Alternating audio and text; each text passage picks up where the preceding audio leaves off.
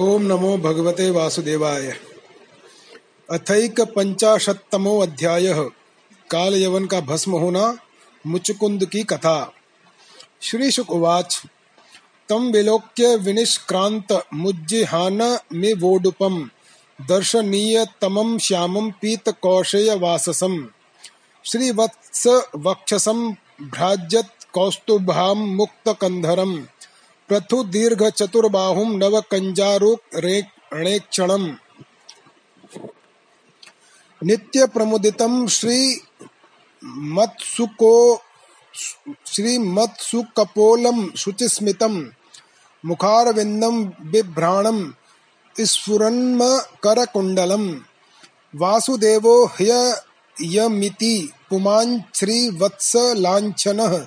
चतुर्भुजो अरविंदाक्षो one माल्यति सुंदर लक्षण नारद प्रोक्त, नान्यो भवितुमर्हति निरायुधश्चलन पदभ्याम योत्स्ये अनेन निरायुध। श्री सुखदेव जी कहते हैं, प्रिय परीक्षित, जिस समय भगवान श्री कृष्ण मथुरा नगर के मुख्य द्वार से निकले, उस समय ऐसा मालूम पड़ा मानो पूर्व दिशा से चंद्रोदय हो रहा हो। उनका श्यामल शरीर अत्यंत ही दर्शनीय था। उस पर रेशमी पीताम्बर की छटा निराली ही थी।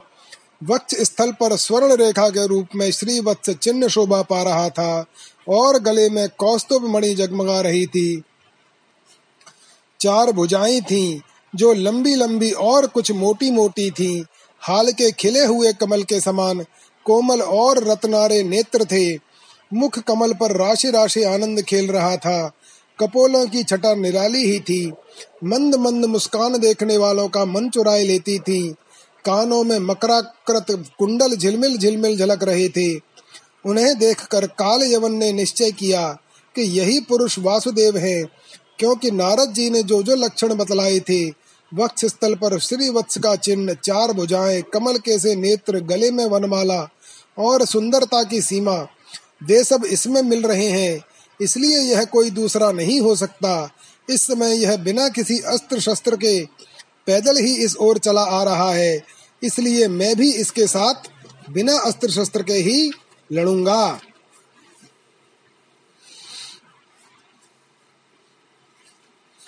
इति निश्चित्य यवनः प्राद्रवन्तं पराङ्मुखम्, अन्वधावज्जिघ्रजुस्तं दुरापमपि योगिनाम्। हस्तप्राप्तमिवात्मानं हरिणा स पदे पदे, नीतो दर्शयता दूरम यवनेशो अद्रे कंदरम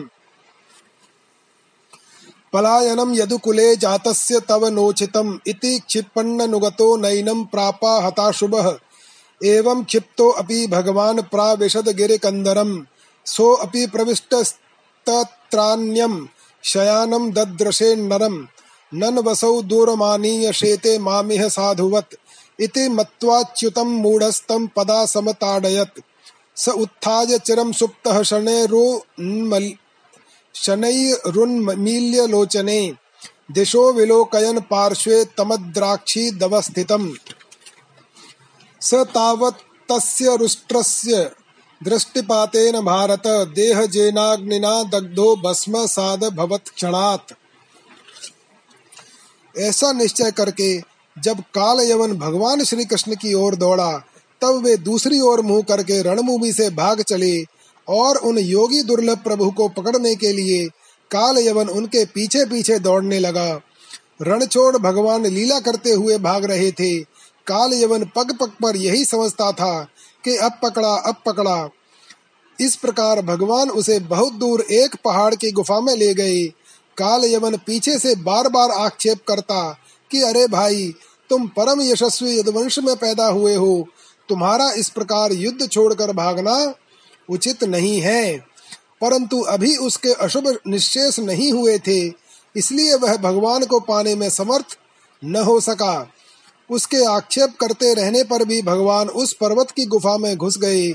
उनके पीछे काल यवन भी घुसा। वहाँ उसने एक दूसरे ही मनुष्य को सोते हुए देखा। उसे देखकर काल यवन ने सोचा, देखो तो सही, यह मुझे इस प्रकार इतनी दूर ले आया, और अब इस तरह, मानो इसे कुछ पता ही न हो, साधु बाबा बनकर सो रहा है। यह सोचकर उस मूढ़ ने उसे कसकर एक लात मारी। वह पुरुष वहाँ बहुत दिनों से सोया हुआ था। पैर की ठोकर लगने से वह उठ खड़ा हुआ, और धीरे धीरे उसने अपनी आँखें खोली। इधर उधर देखने पर पास ही काल यवन खड़ा हुआ दिखाई दिया। परीक्षित, वह पुरुष इस प्रकार ठोकर मारकर जगाए जाने से कुछ रुष्ट हो गया था। उसकी दृष्टि पड़ते ही काल यवन के शरीर में आग पैदा हो गई और वह क्षण भर में जलकर राख हो गया। राजोवाच, को नाम स पुमान ब्रह्मन कस्य किम वीर्य एव च कस्माद गुहाम गतः शिष्ये किंतेजो यवनार्दन। श्री शुक उवाच, स इक्ष्वा कुकुले जातो मान्धात्रतनयो महान। मुचुकुंद इति ख्यातो ब्रह्मण्यः सत्यसंगरः। स याचितः सुरगणैरिन्द्राद्यैरात्मरक्षणे। असुरेभ्यः परित्रस्तैस्तद्रक्षां सो अकोरो चिरम्। लब्ध्वा गुहं ते स्वपालं मुचुकुन्दं था ब्रुवन् राजन् विरमतां कृत्स्राद भवान् नः परिपालनात्। नरलोके परित्यज्य राज्यं निहत कंटकम् अस्मान् पालयतो वीरकामास्ते सर्व उञ्झिताः सुता महिष्यो भवतो ज्ञातयो अमात्य मंत्रिणः प्रजाश्च तुल्यकालीना कालीया नाधुना सन्ति कलिताः। कालो बलियान बलिनान भगवान ईश्वरो अव्ययः। प्रजाः कालयते क्रीडन पशुपालो यथा पशून्। वरम वृणईश्व भद्रम ते ऋते कैवल्य मद्यनः एक एवेश्वरस्तस्य भगवान विष्णुरव्ययः। श्री राजा परीक्षित ने पूछा, भगवान, जिसके दृष्टिपात मात्र से काल यवन जलकर भस्म हो गया, वह पुरुष कौन था? किस वंश का था, उसमें कैसी शक्ति थी और वह किसका पुत्र था, आप कृपा करके यह भी बतलाइए कि वह पर्वत की गुफा में जाकर क्यों सो रहा था। श्री सुखदेव जी कहते हैं, परीक्षित, वे इक्ष्वाकु वंशी महाराज मानधाता के पुत्र राजा मुचुकुंद थे। वे ब्राह्मणों के परम भक्त, सत्य प्रतिज्ञ, संग्राम विजयी और महापुरुष थे। एक बार इंद्र आदि देवता असुरों से अत्यंत भयभीत हो गए थे। उन्होंने अपनी रक्षा के लिए राजा मुचुकुंद से प्रार्थना की और उन्होंने बहुत दिनों तक उनकी रक्षा की। जब बहुत दिनों के बाद देवताओं को सेनापति के रूप में स्वामी कार्तिकेय मिल गए, तब उन लोगों ने राजा मुचुकुंद से कहा, राजन, आपने हम लोगों की रक्षा के लिए बहुत श्रम और कष्ट उठाया है। अब आप विश्राम कीजिए। वीर शिरोमणे, आपने हमारी रक्षा के लिए मनुष्य लोक का अपना अकंटक राज्य छोड़ दिया और जीवन की अभिलाषाएँ तथा भोगों का भी परित्याग कर दिया। अब आपके पुत्र, रानिया बंधु बांधव और अमात्य मंत्री तथा आपके समय की प्रजा में से कोई नहीं रहा है, सबके सब काल के गाल में चले गए हैं। काल समस्त बलवानों से भी बलवान है। वह स्वयं परम समर्थ अविनाशी और भगवत स्वरूप है। जैसे ग्वाले पशुओं को अपने वश में रखते हैं वैसे ही वह खेल खेल में सारी प्रजा को अपने अधीन रखता है। राजन, आपका कल्याण हो। आपकी जो इच्छा हो हमसे मांग लीजिए। हम कैवल्य मोक्ष के अतिरिक्त आपको सब कुछ दे सकते हैं, क्योंकि कैवल्य मोक्ष देने की सामर्थ्य तो केवल अविनाशी भगवान विष्णु में ही है।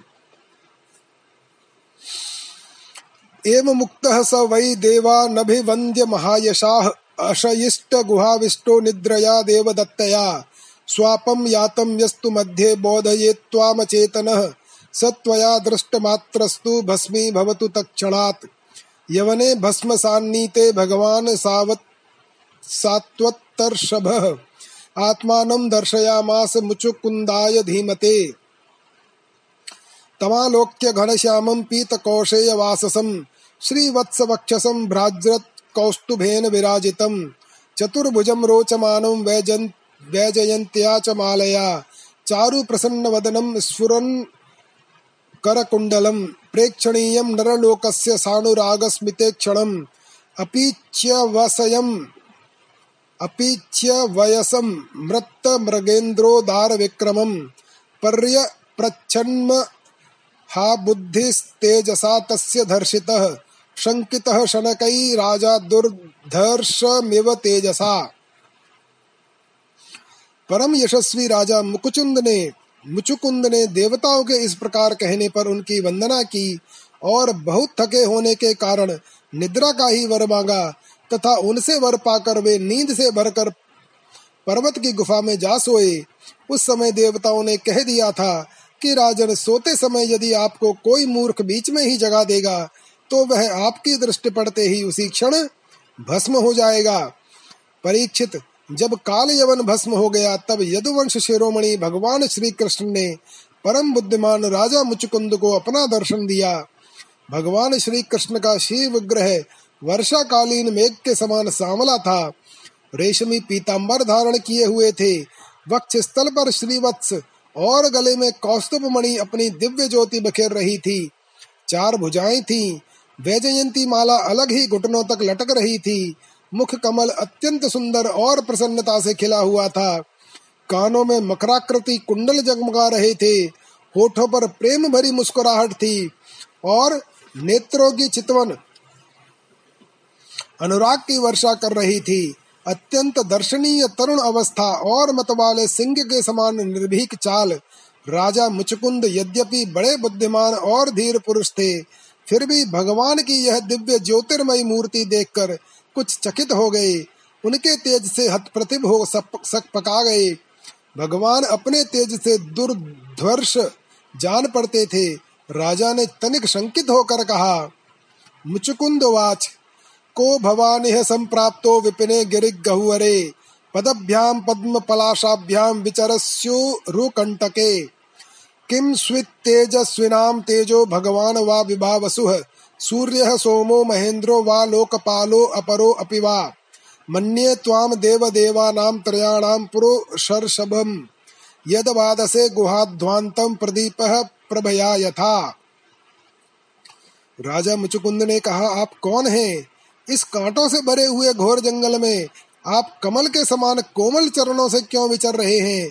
और इस पर्वत की गुफा में ही पधारने का क्या प्रयोजन था? क्या आप समस्त तेजस्वियों के मूर्तिमान, तेज अथवा भगवान इंद्रदेव, अग्निदेव तो नहीं है? क्या आप सूर्य, चंद्रमा, देवराज इंद्र या कोई दूसरे लोकपाल हैं? मैं तो ऐसा समझता हूँ कि आप देवताओं के आराध्य देव, ब्रह्मा, विष्णु, शंकर, इन तीनों में से पुरुषोत्तम भगवान नारायण ही हैं, क्योंकि जैसे श्रेष्ठ दीपक अंधेरे को दूर कर देता है, वैसे ही आप अपनी अंग कांति से इस गुफा का अंधेरा भगा रहे हैं। शुश्रूषताम व्यलीकमस्माकं नरपुङ्गव स्वजन्म कर्म गोत्रम वा कथ्यताम यदि रोचते वयम तु पुरुष व्याघ्र एक्ष्वाकाः छत्रबन्धवः। मुचुकुंद इति प्रोक्तो यौवनाश्वात्मजः प्रभो। चिर प्रजागरश्रान्तो निद्रयोपहतेन्द्रियः। शये अस्मिन् विजने कामं केनाप्युत्थापितो अधुना। सो अपि भस्मीकृतो नूनमात्मीयेनैव पाप्मना। अनन्तरं भवान् श्रीमान् लक्षितो अमित्रशातनः। तेजसा ते अविषह्येण। भूरि द्रष्टुं न शक्नुमः। हतौ जसो महाभाग माननीयो असि देहिनाम। एवं संभाषितो राज्ञा भगवान भूत भावन प्रत्याह प्रहसन वाण्या मेघनाद गभीरया। पुरुष श्रेष्ठ यदि आपको रुचे तो हमें अपना जन्म, कर्म और गोत्र बतलाइए, क्योंकि हम सच्चे हृदय से उसे सुनने के इच्छुक हैं। और पुरुषोत्तम, यदि आप हमारे बारे में पूछें तो हम इक्ष्वाकु वंशी क्षत्रिय हैं। मेरा नाम है मुचुकुंद, और प्रभु मैं युवा नाश्वनंदन महाराज मानधाता का पुत्र हूँ। बहुत दिनों तक जागते रहने के कारण मैं थक गया था। निद्रा ने मेरी समस्त इंद्रियों की शक्ति छीन ली थी। उन्हें बेकाम कर दिया था। इसी से मैं इस निर्जन स्थान में निर्द्वंद सो रहा था। अभी अभी किसी ने मुझे जगा दिया। अवश्य उसके पापों ने ही उसे जलाकर भस्म कर दिया है। इसके बाद शत्रुओं के नाश करने वाले परम सुंदर आपने मुझे दर्शन दिया। महाभाग आप समस्त प्राणियों के माननीय हैं। आपके परम दिव्य और असह्य तेज से मेरी शक्ति खो गई है। मैं आपको बहुत देर तक देख भी नहीं सकता। जब राजा मुचकुंद ने इस प्रकार कहा, तब समस्त प्राणियों के जीवन दाता भगवान श्री कृष्ण ने हँसते हुए मेघधनी के समान गंभीर वाणी से कहा, जन्म कर्माभिधानानि सन्ति मे अंग सहस्रशः। न शक्यन्ते अनुसंख्या, तुम अनंत त्वान्मयापि। ही क्वचित रजांसि विममे पार्थिवान्युरुजन्मभिः गुणकर्माभिधानानि न मे जन्मानि करहिचित् कालत्रयोपपन्नानि जन्म कर्माणि मे नृप अनुक्रमन्तो नैवान्तं गच्छन्ति परमर्षयः। तथाप्यद्यतनान्यङ्ग। शृणुष्व गदतो मम। विज्ञापितो विरिञ्चेन पुराहं धर्मगुप्तये। भूमेर्भारा यमाणा नाम सुराणाम क्षयाय च। अवतीर्णो यदुकुले ग्रह आन आनकन्दुन्दुबैः वदन्ति वासुदेवेति वसुदेव सुतम हिमाम भगवान श्री कृष्ण ने कहा, प्रिय मुचुकुंद, मेरे हज़ारों जन्म कर्म और नाम हैं। वे अनंत हैं, इसलिए मैं भी उनकी गिनती करके नहीं बतला सकता। यह संभव है कि कोई पुरुष अपने अनेक जन्मों में पृथ्वी के छोटे छोटे धूल कणों की गिनती कर डाले, परंतु मेरे जन्म, गुण और कर्म और नामों को कभी कोई भी किसी प्रकार नहीं गिन सकता। राजन, सनक सनक, सनंदन आदि परम ऋषिगण मेरे त्रिकाल सिद्ध जन्म और कर्मों का वर्णन करते रहते हैं, परंतु कभी उनका पार नहीं पाते। प्रिय मुचुकुंद, ऐसा होने पर भी मैं अपने वर्तमान जन्म, कर्म और नामों का वर्णन करता हूँ। सुनो, पहले ब्रह्मा जी ने मुझसे धर्म की रक्षा और पृथ्वी के भार बने हुए असुरों का संहार करने के लिए प्रार्थना की। उन्हीं की प्रार्थना से मैं इन्हें यदुवंश में वसुदेव जी के यहाँ अवतार ग्रहण किया है। अब मैं वसुदेव जी का पुत्र हूँ, इसलिए लोग मुझे वासुदेव कहते हैं। काल नेमिर्हतः कंसः प्रलम्बाद्याश्च सद्विषः। अयम च यवनो दग्धो राजंस्ते तिग्म चक्षुषा। सो अहम तवानुग्रहार्थम गुहामेतामुपागतः। प्रार्थितः प्रचुरं पूर्वं त्वयाहं भक्तवत्सलः। वरान व्रणीष्व राजर्षे सर्वान कामान ददामि ते। माँ प्रपन्नो जनः कश्चिन्न भूयो अर्हति शोचितुम्।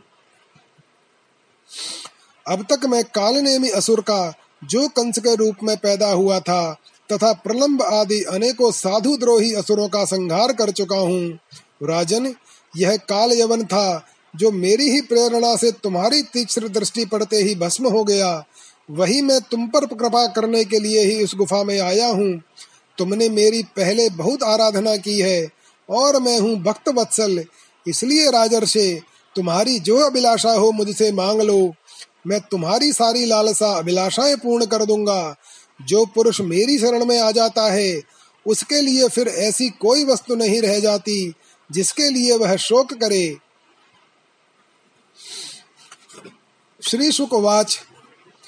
इत्युक्तस्तं प्रणम्याह मुचुकुन्दो मुद्वान्वितः, ज्ञात्वा नारायणं देवं गर्गवाक्य मनुस्मरन् मुचुकुन्दवाच।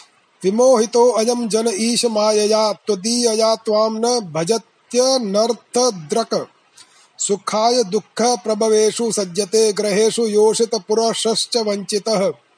लब्ध्वा जनो दुर्लभमत्र मानुषम्। कथं चिदव्यङ्गमयत्न तो अनग। पादारविन्दं न भजत्य सन्मतिर्ग्रहान्धकूपे पतितो यथा पशुः। श्री सुखदेव जी कहते हैं जब भगवान श्री कृष्ण ने इस प्रकार कहा, तब राजा मुचुकुंद को वृद्ध गर्ग का यह कथन याद आ गया कि यदुवंश में भगवान अवतीर्ण होने वाले हैं। वे जान गए कि ये स्वयं भगवान नारायण हैं। आनंद से भरकर उन्होंने भगवान के चरणों में प्रणाम किया और इस प्रकार स्तुति की। मुचकुंद ने कहा, प्रभो, जगत के सभी प्राणी आपकी माया से अत्यंत मोहित हो रहे हैं। वे आपसे विमुख होकर अनर्थ में ही फंसे रहते हैं और आपका भजन नहीं करते। वे सुख के लिए घर गृहस्थी के उन झंझटों में फंस जाते हैं, जो सारे दुखों के मूल स्रोत हैं। इस तरह स्त्री और पुरुष सभी ठगे जा रहे हैं। इस पाप रूप संसार से सर्वथा रहित प्रभो, यह भूमि अत्यंत पवित्र कर्म भूमि है। इसमें मनुष्य का जन्म होना अत्यंत दुर्लभ है। मनुष्य जीवन इतना पूर्ण है कि उसमें भजन के लिए कोई भी असुविधा नहीं है। अपने परम सौभाग्य और भगवान की अहेतुक कृपा से उसे अनायास ही प्राप्त करके भी जो अपनी मति, गति, असत संसार में ही लगा देते हैं और तुच्छ विषय सुख के लिए ही सारा प्रयत्न करते हुए घर गृहस्थी के अंधेरे कुएँ में पड़े रहते हैं। भगवान के चरण कमलों की उपासना नहीं करते, भजन नहीं करते, वे तो ठीक उस पशु के समान हैं जो तुच्छ तृण के लोभ से अंधेरे कुएँ में गिर जाता है।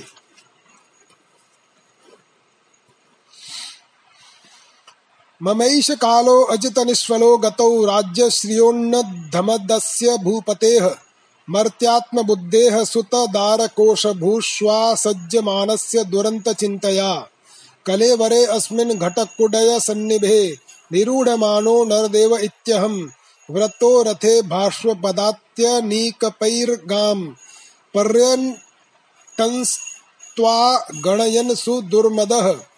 प्रमत्तमुच्चैरिति कृत्य चिन्तया प्रवृद्धलोभं विषयेषु लालसम्। त्वं प्रमत्तः सहसाभिपद्यसे क्षुल्लेलिहानो अहिरिवाखुमन्तकः पुरारथैर्हेम परिष्कृतैश्चरन् मतङ्गजैर्वा नरदेव संगितः स एव कालेन दुरत्ययेन तेन कलेवरो विटक्रमे भस्म संगितः निर्जित्य दिक चक्रम भूत विग्रहो वरासनस्थः समराजवन्दितः।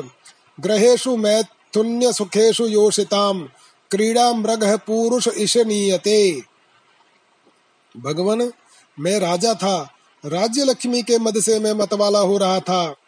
इस मरने वाले शरीर को ही तो मैं आत्मा अपना स्वरूप समझ रहा था। और राजकुमार, रानी, खजाना तथा पृथ्वी के लोभ मोह में ही फंसा रहता था। उन वस्तुओं की चिंता दिन रात मेरे गले रगी रहती थी। इस प्रकार मेरे जीवन का यह अमूल्य समय बिल्कुल निष्फल, व्यर्थ चला गया।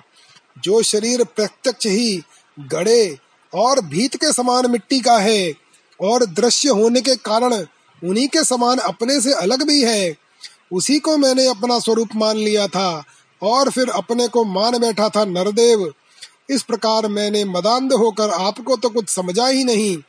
रथ, घोड़े, हाथी और पैदल की चतुरंगिणी सेना तथा सेनापतियों से घिर कर मैं पृथ्वी में इधर उधर घूमता रहता। मुझे यह करना चाहिए और यह नहीं करना चाहिए। इस प्रकार विविध कर्तव्य और अकर्तव्यों की चिंता में पड़कर मनुष्य अपने एकमात्र कर्तव्य भगवत प्राप्ति से विमुख होकर प्रमत्त हो जाता है, असावधान हो जाता है।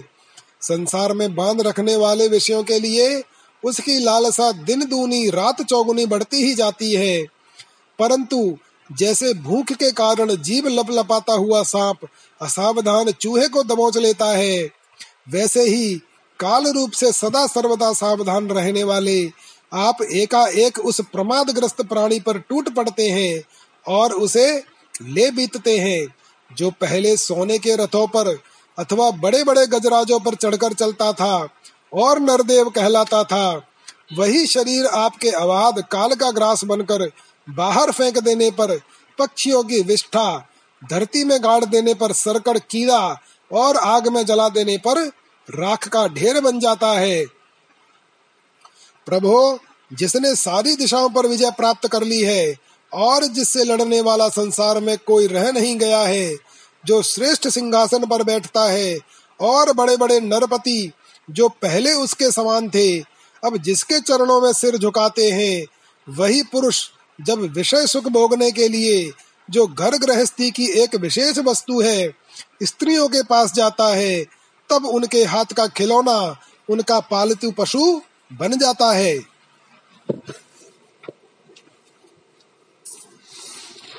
करोति कर्माणि तपस्सु निष्ठितो, निर्वृत्त भोगस्तदपेक्षया ददत। पुनश्च भूये महम स्वराडिति, प्रवृद्ध तरशो न सुखाय कल्पते। भवाप वर्गो भ्रमतो यदा भवेज्जनस्य तर्ह्यच्युत सत समागमः सत्संगमो यर्हि तदैव सद्गतौ, परावरेशे त्वयि जायते मतिः। मन्ये ममानुग्रह ईश ते क्रतो। राज्यानुबन्धापगमो यद्रच्छया यह प्रार्थ्यते साधुभिरेकचर्यया। वनं विक्षिन्, विविक्ष, विविक्षद्भिर्खण्डभूमिपैः, न कामये अन्यं तव पादसेवनाद, किंचन प्रार्थ्यतमाद वरम विभो। आराध्य कस्त्वां ह्यपवर्गदं हरे, व्रणीत आर्यो वरमात्म बंधनम बहुत से लोग विषय भोग छोड़कर पुनः राज्य आदि भोग मिलने की इच्छा से ही दान पुण्य करते हैं। और मैं फिर जन्म लेकर सबसे बड़ा परम स्वतंत्र सम्राट हूँ। ऐसी कामना रखकर तपस्या में भली भांति स्थित होकर शुभ कर्म करते हैं। इस प्रकार जिसकी तृष्णा बड़ी हुई है, वह कदापि सुखी नहीं हो सकता। अपने स्वरूप में एक रस स्थित रहने वाले भगवान जीव अनाद काल से जन्म मृत्यु रूप संसार के चक्कर में भटक रहा है। जब उस चक्कर से छूटने का समय आता है, तब उसे सत्संग प्राप्त होता है। यह निश्चय है कि जिस क्षण सत्संग प्राप्त होता है, उसी क्षण संतों के आश्रय कार्य कारण रूप जगत के एकमात्र स्वामी, आप में जीव की बुद्धि अत्यंत दृढ़ता से लग जाती है। भगवान, मैं तो ऐसा समझता हूँ कि आपने मेरे ऊपर परम अनुग्रह की वर्षा की। क्योंकि बिना किसी परिश्रम के अनायास ही मेरे राज्य का बंधन टूट गया। साधु स्वभाव के चक्रवर्ती राजा भी जब अपना राज्य छोड़कर एकांत में भजन साधन करने के उद्देश्य से वन में जाना चाहते हैं, तब उसके ममता बंधन से मुक्त होने के लिए बड़े प्रेम से आपसे प्रार्थना किया करते हैं। अंतर्यामी प्रभो, आपसे क्या छिपा है? मैं आपके चरणों की सिवा के अतिरिक्त और कोई भी वर नहीं चाहता। क्योंकि जिनके पास किसी प्रकार का संग्रह परिग्रह नहीं है, अथवा जो उसके अभिमान से रहित है, वे लोग भी केवल उसी के लिए प्रार्थना करते रहते हैं। भगवान, भला बतलाइए तो सही, मोक्ष देने वाले आपकी आराधना करके ऐसा कौन श्रेष्ठ पुरुष होगा जो अपने को बांधने वाले सांसारिक विषयों का वर मांगे? तस्माद् विसृज्याशिष ईश सर्वतो, रजस्तम सत्व गुणानुबंधना निरंजनम निर्गुण मद्वयम परम त्वाम ज्ञप्ति मात्रम पुरुषम व्रजाम्यहम। चिरमिह व्रजे नार्तस्तप्यमानो अनुतापै शांति कथंचित शरणद समुपेतस्त्वत्पादाब्जम परमात्मा आत्मन भयमृतम शोकम पाहि माँ आपन्नमीश। इसलिए प्रभु मैं सत्व गुण रजोगुण और तमोगुण से संबंध रखने वाली समस्त कामनाओं को छोड़कर केवल माया के लेश मात्र संबंध से रहित गुणातीत, एक अद्वितीय चित्त स्वरूप परम पुरुष आपकी शरण ग्रहण करता हूँ। भगवान, मैं अनादिकाल से अपने कर्म फलों को भोगते भोगते अत्यंत आर्द हो रहा था। उनकी दुखद ज्वाला रात दिन मुझे जलाती रहती थी। मेरे छह शत्रु, पाँच इंद्रिय और एक मन कभी शांत न होते थे। उनकी विषयों की प्यास बढ़ती ही जा रही थी। कभी किसी प्रकार एक क्षण के लिए भी मुझे शांत न मिली। शरणदाता, अब मैं आपके भय, मृत्यु और शोक से रहित चरण कमलों की शरण में आया हूँ। सारे जगत के एकमात्र स्वामी, परमात्मन, आप मुझ शरणागत की रक्षा कीजिए। श्री भगवान उवाच। सार्वभौम महाराज मतिस्ते विमलोर्जिता, वरैः प्रलोभितस्यापि न कामैः विहिता यतः। प्रलोभितो वरै वरैर्यत्व यत्वं प्रमादाय विद्धि तत् न धीर मय्येक भक्ता नामा भिद्यते क्वचित्। युञ्जा ना नाम भक्तानां प्राणायामादिभिर्मनः। अक्षीणवासनं राजन दृश्यते पुनरुत्थितम्। विचरस्व महीम कामं मय्यावेशितमानसः अस्त्वेव नित्यदा तुभ्यं भक्तिर्मय्यन् पायिनी। छात्रधर्मस्थितो जन्तून् न्यवधीर् वधीर्य मृगयादिभिः समाहितस्ततस्पसा जय्यघं मधुपाश्रितः। जन्मन्यनन्तरे राजन् सर्वभूतसुहृत्तमः भूत्वा द्विजवरस्त्वं वै माबु पैश्यसी कैवलम। भगवान श्री कृष्ण ने कहा, सार्वभौम महाराज, तुम्हारी मति, तुम्हारा निश्चय बड़ा ही पवित्र और ऊँची कोटि का है। यद्यपि मैंने तुम्हें बार बार वर देने का प्रलोभन दिया, फिर भी तुम्हारी बुद्धि कामनाओं के अधीन नहीं हुई। मैंने तुम्हें जो वर देने मिले का प्रलोभन किया वह केवल तुम्हारी सावधानी की परीक्षा के लिए मेरे जो अनन्य भक्त होते हैं, उनकी बुद्धि कभी कामनाओं से इधर उधर नहीं भटकती। जो लोग मेरे भक्त नहीं होते, वे चाहे प्राणायाम आदि के द्वारा अपने मन को वश में करने का कितना ही प्रयत्न क्यों न करें, उनकी वासनाएँ क्षीण नहीं होती और राजन, उनका मन फिर से विषयों के लिए मचल पड़ता है। तुम अपने मन और सारे मनोभावों को मुझे समर्पित कर दो, मुझमें लगा दो। और फिर स्वच्छंद रूप से पृथ्वी पर विचरण करो। मुझमें तुम्हारी विषय वासना शून्य निर्मल भक्ति सदा बनी रहेगी। तुमने क्षत्रिय धर्म का आचरण करते समय शिकार आदि के अवसरों पर बहुत से पशुओं का वध किया है। अब एकाग्र चित्त से मेरी उपासना करते हुए तपस्या के द्वारा उस पाप को धो डालो। राजन, अगले जन्म में तुम ब्राह्मण बनोगे और समस्त प्राणियों के सच्चे हितैषी परम सुहृद होगे। तथा फिर मुझे विशुद्ध विज्ञान घन परमात्मा को प्राप्त करोगे। इति श्रीमद्भागवते महापुराणे पारमहंस्यां संगीतायां दशम स्कन्धे उत्तरार्धे मुचकुंद स्तुतिर नामैक पंचाशतमो अध्यायः अथ द्विपंचाशतमो अध्याय द्वारका गमन श्री बलराम जी का विवाह तथा श्री कृष्ण के पास रुक्मिणी जी का संदेशा लेकर ब्राह्मण का आना।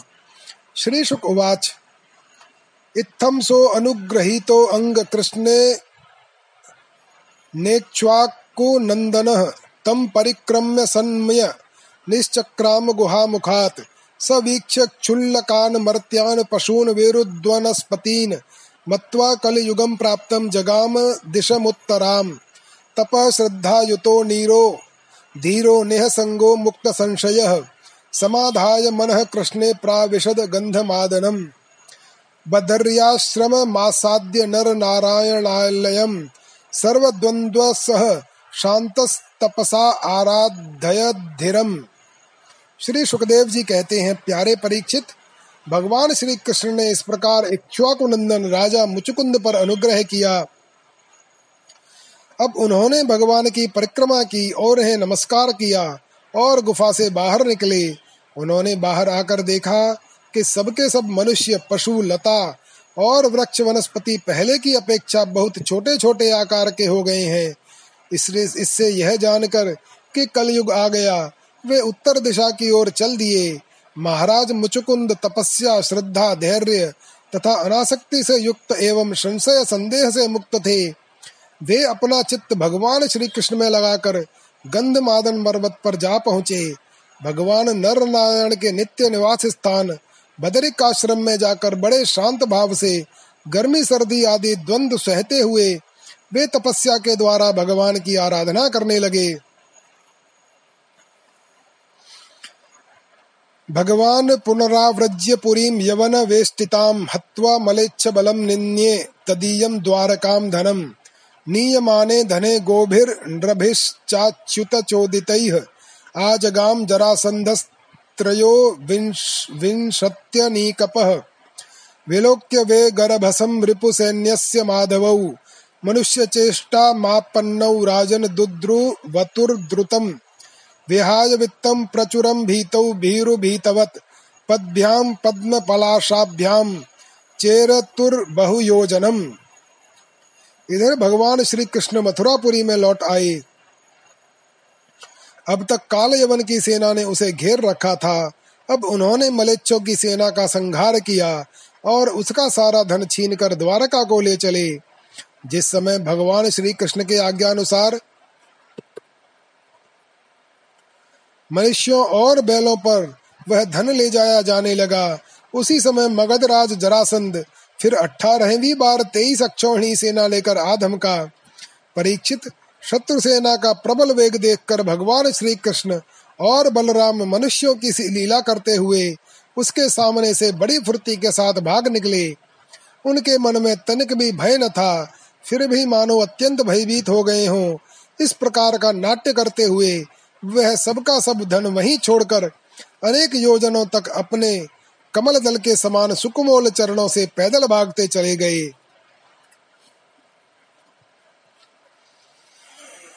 पलायमानौ तौ दृष्ट्वा मागधः प्रहसन बलि अन्वधावत रथानि कैरीश योर प्रमाणवित् प्रधृत्य दूरं संश्रान्तो तुङ्गमारुहतां गिरिं प्रवर्षणाख्यं भगवान् नित्यदा यत्र वर्षति।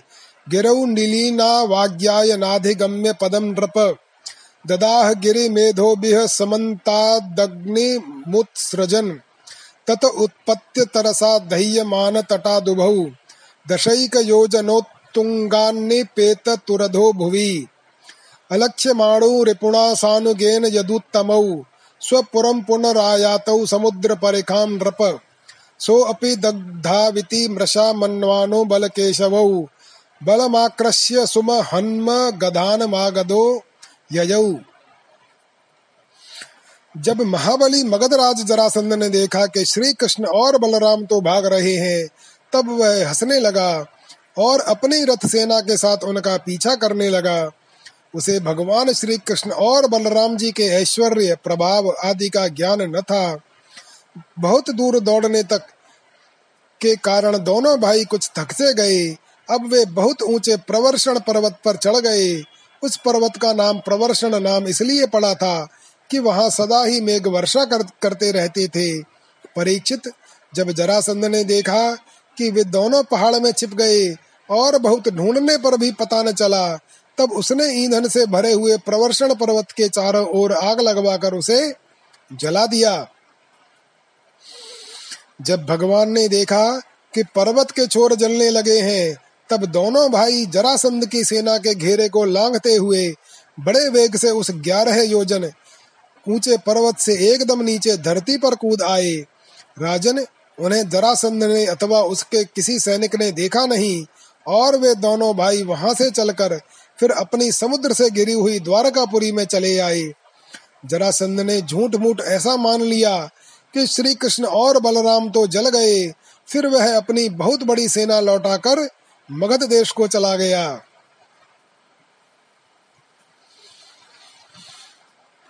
आनर्ताधिपति श्रीमान रैवतो रेवतीं सुतां ब्राह्मणा चोदित प्रादाद बलायेति पुरोदितम्। भगवानपि गोविंद उपयेमे कुरुद्वः, वैदर, वैदर्भीं भीष, भीष्मक सुतां श्रियो मात्रां स्वयंवरे। प्रमथ्य तरसा राज्ञः शाल्वादीश्चैद्यपक्षगान् पश्यताम सर्वलोकानां तार्क्ष्यपुत्रः सुधामिव। राजोवाच, भगवान भीष्मक सुताम रुक्मिणीं रुचिरा ननाम राक्षसेन विधानेन उपयेम इति श्रुतम्। भगवच्छ्रोतुमिच्छामि, कृष्णस्यामि तेजसः। यथा मागधशाल्वादीन जित्वा कन्यामुपाहरत्। ब्रह्मण कृष्ण कथा पुण्या माध्वीर्लोक मलापहाः को नु तृप् प्येत श्रृणवान श्रुतज्ञो नित्य नूतना यह बात मैं तुमसे पहले ही कह चुका हूँ कि आनर्त देश के राजा श्रीमान रेवत जी ने अपनी रेवती नाम की कन्या ब्रह्मा जी की प्रेरणा से बलराम जी के साथ ब्याह दी। परीक्षित, भगवान श्री कृष्ण भी स्वयंवर में आए हुए शिशुपाल और उसके पक्षपाती श्वाल्व आदि नरपतियों को बलपूर्वक हराकर सबके देखते देखते जैसे गरुण ने सुधा का हरण किया था, वैसे ही विदर्भ देश की राजकुमारी रुक्मणी को हर लाए और उनसे विवाह कर लिया। रुक्मिणी जी राजा भीष्मक की कन्या और स्वयं भगवती लक्ष्मी जी का अवतार थी। राजा परीक्षित ने पूछा, भगवान, हमने सुना है कि भगवान श्री कृष्ण ने भीष्मक नंदिनी परम सुंदरी रुक्मणी देवी जी को बलपूर्वक हरण करके राक्षस विधि से उनके साथ विवाह किया था। महाराज, अब मैं यह सुनना चाहता हूँ कि परम स... परम तेजस्वी भगवान श्री कृष्ण ने जरासंध शाल्व आदि नरपतियों को जीतकर किस प्रकार रुक्मणी जी का हरण किया? ब्रह्मर्षे, भगवान श्री कृष्ण की लीलाओं के संबंध में क्या कहना है? वे स्वयं तो पवित्र हैं ही। सारे जगत का मल धो बहाकर उसे भी पवित्र कर देने वाली है। उनमें ऐसी लोकोत्तर माधुरी है, जिसे दिन रात सेवन करते रहने पर भी नित्य नया नया रस मिलता रहता है। भला ऐसा कौन रसिक, कौन मर्मज्ञ है जो उन्हें सुनकर तृप्त न हो जाए? श्री शुक राजा आसीद भीष्मको नाम विदर्भाधिपतिर्महान्। तस्य पञ्चा भवनपुत्राः कन्यैका च वरानना। रुक्मयग्रजो रुक्मरथो रुक्मबाहुरनन्तरः। रुक्मकेशो रुक्ममाळी रुक्मिण्येषां स्वसा सती। सोपश्रुत्य मुकुन्दस्य रूपवीर्यगुणश्रियः। ग्रहागतैः गीयमानास्तं मेने सदृशं पतिम्। ताम बुद्धिलक्षणौ दार्यरूपशीलगुणाश्रयाम्, कृष्णस्य सदृशीं भार्यां समुद्वोढुं मनो दधे, बन्धूनामिच्छतां दातुं, कृष्णाय भगिनीं नृप, ततो निर्वाय कृष्णद्विड रुक्मी चैद्यममन्यत तदवेत्यासितापाङ्गी वैदर्भी दुर्मना भृशम् विचिन्त्याप्तं द्विजं कञ्चित् कृष्णाय प्राहिणोद्रुतम् श्री सुखदेव जी कहते हैं, परीक्षित, महाराज भीष्मक विदर्भ देश के अधिपति थे। उनके पाँच पुत्र और एक सुंदरी कन्या थी। सबसे बड़े पुत्र का नाम था रुक्मी और चार छोटे थे, जिनके नाम थे क्रमशः रुक्मरथ रुक्म बाहु रुक्मशेष, रुक्मकेश और रुक्ममाली। इनकी बहन थी सती रुक्मिणी। जब उसने भगवान श्री कृष्ण के सौंदर्य, पराक्रम, गुण और वैभव की प्रशंसा सुनी जो उसके महल में आने वाले अतिथि प्रायः गाया ही करते थे, तब उसने यही निश्चय किया कि भगवान श्री कृष्ण ही मेरे अनुरूप पति हैं। भगवान श्री कृष्ण भी समझते थे कि रुक्मणी में बड़े सुंदर सुंदर लक्षण हैं, वह परम बुद्धिमती है। उदारता, सौंदर्य, शील स्वभाव और गुणों में भी अद्वितीय है, इसलिए रुक्मिणी ही मेरे अनुरूप पत्नी है। अतः भगवान ने रुक्मिणी जी से विवाह करने का निश्चय किया। रुक्मिणी जी के भाई बंधु भी चाहते थे कि हमारी बहन का विवाह श्री कृष्ण से ही हो। परंतु रुक्मी श्री कृष्ण से बड़ा द्वेष रखता था। उसने उन्हें विवाह करने से रोक दिया और शिशुपाल को ही अपनी बहन के योग्य वर समझा। जब परम सुंदरी रुक्मिणी जी को यह मालूम हुआ कि मेरा बड़ा भाई रुक्मी शिशुपाल के साथ मेरा विवाह करना चाहता है, तब वे बहुत उदास हो गईं। उन्होंने बहुत कुछ सोच विचार कर एक विश्वास पात्र ब्राह्मण को तुरंत श्री कृष्ण जी के पास भेजा। द्वारकाम ससमभ्येत्य प्रतिहारैः प्रवेशितः अपश्यदाद्यं पुरुषमासीनं काञ्चनासने। दृष्ट्वा ब्रह्मण्यदेवस्तमवरुध्य निजासनात् उपवेश्यार्हयाञ्चक्रे यथा आत्मानं दिवौकसः तं भुक्तवन्तं विश्रान्तमुपगम्य सतां गतिः। पाणिनाभिमृशन पादाव्यग्रस्तं पृच्छत जब वे ब्राह्मण देवता द्वारकापुरी में पहुँचे, तब द्वारपाल उन्हें राजमहल के भीतर ले गए। वहाँ जाकर ब्राह्मण देवता ने देखा कि आदि पुरुष भगवान श्री कृष्ण सोने के सिंहासन पर विराजमान है। ब्राह्मणों के परम भक्त भगवान श्री कृष्ण उन ब्राह्मण देवताओं को देखते ही अपने आसन से नीचे उतर गए और उन्हें अपने आसन पर बैठा कर वैसी ही पूजा की जैसे देवता लोग उनकी किया करते हैं। आदर सत्कार कुशल प्रश्न के अनंतर जब ब्राह्मण देवता खा पी चुके, आराम विश्राम कर चुके, तब संतों के परम आश्रय भगवान श्री कृष्ण उनके पास गए और अपने कोमल हाथों से उनके पैर सहलाते हुए बड़े शांत भाव से पूछने लगे, कच्चिद द्विज वर श्रेष्ठ धर्मस्ते वृद्ध सम्मत वर्तते नातिकृच्छ्रेण संतुष्ट मनस सदा। संतुष्टो यर्हि वर्तेत ब्राह्मणो येन केनचित् अहीयमानः स्वाद्धर्मात् स हयस्याखिल मा किल कामधुक् असन्तुष्टो असक्रलोकानाप्नोत्यपि सुरेश्वरः। अकिञ्चनोऽपि सन्तुष्टशेते विप्रान् स्वलाभसन्तुष्टान् साधून् भूतस्वहत्तमान् निरहंकारिण शांतान नमस्य शिरसास्कृत। कच्चिद वह कुशलम ब्रह्मन राजतो यस्य हे प्रजाः। सुखम वसंती विषये पाल्यमानाः समे प्रियः। यतस्त्वमागतो दुर्गम निस्तीर्येह यदिच्छया। सर्वं नो ब्रूह्य गुह्यम चेत किम कार्य करवाम ते। एवं संप्रष्ट संप्रश्नो ब्राह्मणः परमेष्ठिना। लीला ग्रहीत देहेने तस्मै सर्वं वर्णयत। ब्राह्मण शिरोमणि, आपका चित्त तो सदा सर्वदा संतुष्ट रहता है न? आपको अपने पूर्व पुरुषों के द्वारा स्वीकृत धर्म का पालन करने में कोई कठिनाई तो नहीं होती। ब्राह्मण यदि जो कुछ मिल जाए, उसी में संतुष्ट रहे और अपने धर्म का पालन करे, उससे च्युत न हो तो वह संतोष ही उसकी सारी कामनाएँ पूर्ण कर देता है। यदि इंद्र का पद पाकर भी किसी को संतोष न हो तो उसे सुख के लिए एक लोक से दूसरे लोक में बार बार भटकना पड़ेगा। वह कहीं भी शांति के साथ नहीं बैठ सकेगा। परंतु जिसके पास तनिक भी संग्रह परिग्रह नहीं है और जो उसी अवस्था में संतुष्ट है, वह सब प्रकार से संताप रहित होकर सुख की नींद सोता है। जो स्वयं प्राप्त हुई वस्तु से संतोष कर लेते हैं, जिनका स्वभाव बड़ा ही मधुर है, और जो समस्त प्राणियों के परम हितैषी, अहंकार रहित और शांत हैं, उन ब्राह्मणों को मैं सदा सिर झुकाकर नमस्कार करता हूँ। ब्राह्मण देवता, राजा की ओर से तो आप लोगों को सब प्रकार की सुविधा है ना? जिसके राज्य में प्रजा का अच्छी तरह से पालन होता है और वह आनंद से रहती है, वह राजा मुझे बहुत ही प्रिय है। ब्राह्मण देवता, आप कहाँ से, किस हेतु से और किस अभिलाषा से इतना कठिन मार्ग तय करके यहाँ पधारे हैं? यदि कोई बात विशेष गोपनीय न हो तो हमसे कहिए, हम आपकी क्या सेवा करें?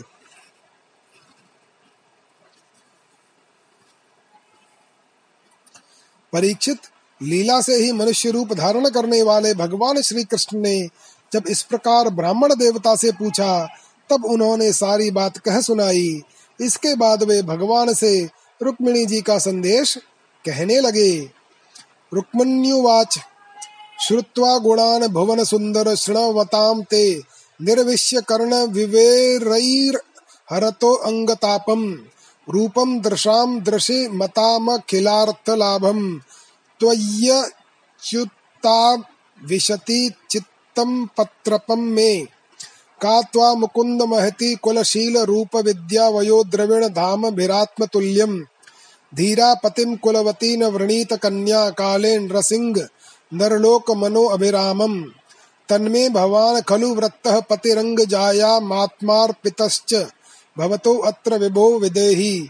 मा वीर भागम मर्षतु चैद्य आराद गोमा युवन मृग पतेर बलि मम्बुजाक्ष पूर तेष्ट दत्त नियम व्रत देव विप्र गुरु वचनादि भिरलम भगवान परेशः।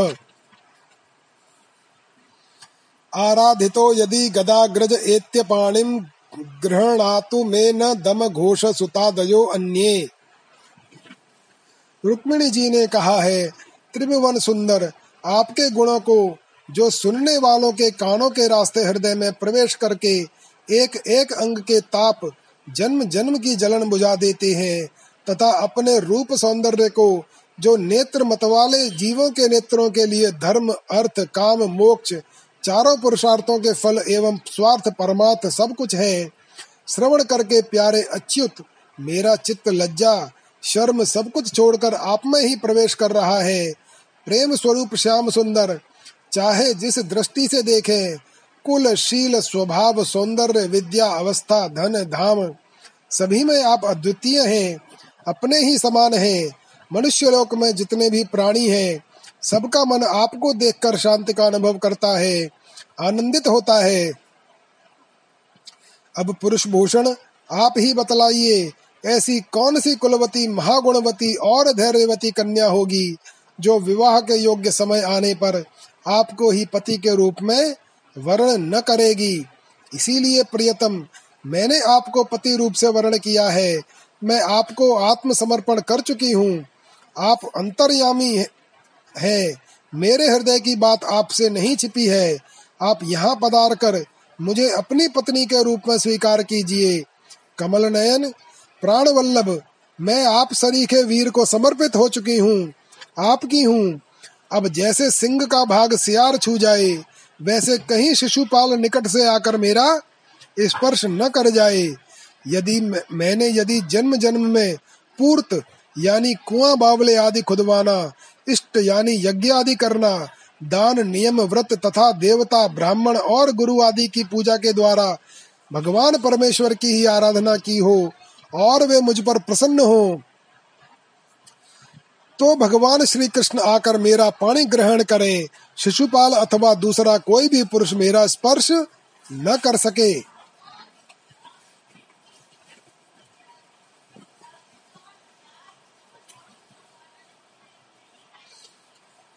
शोभाविनी त्वम जितोद्वहने विदर्भान गुप्त समेत्य प्रतनापतिभिः परीतः।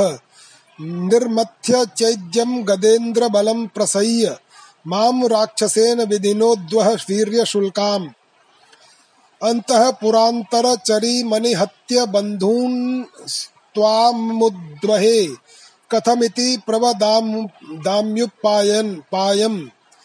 पूर्वेद्युरस्ति महती कुलदेव यात्रा, यस्यां बहिर्नववधूर् गिरिजामुपेयात्।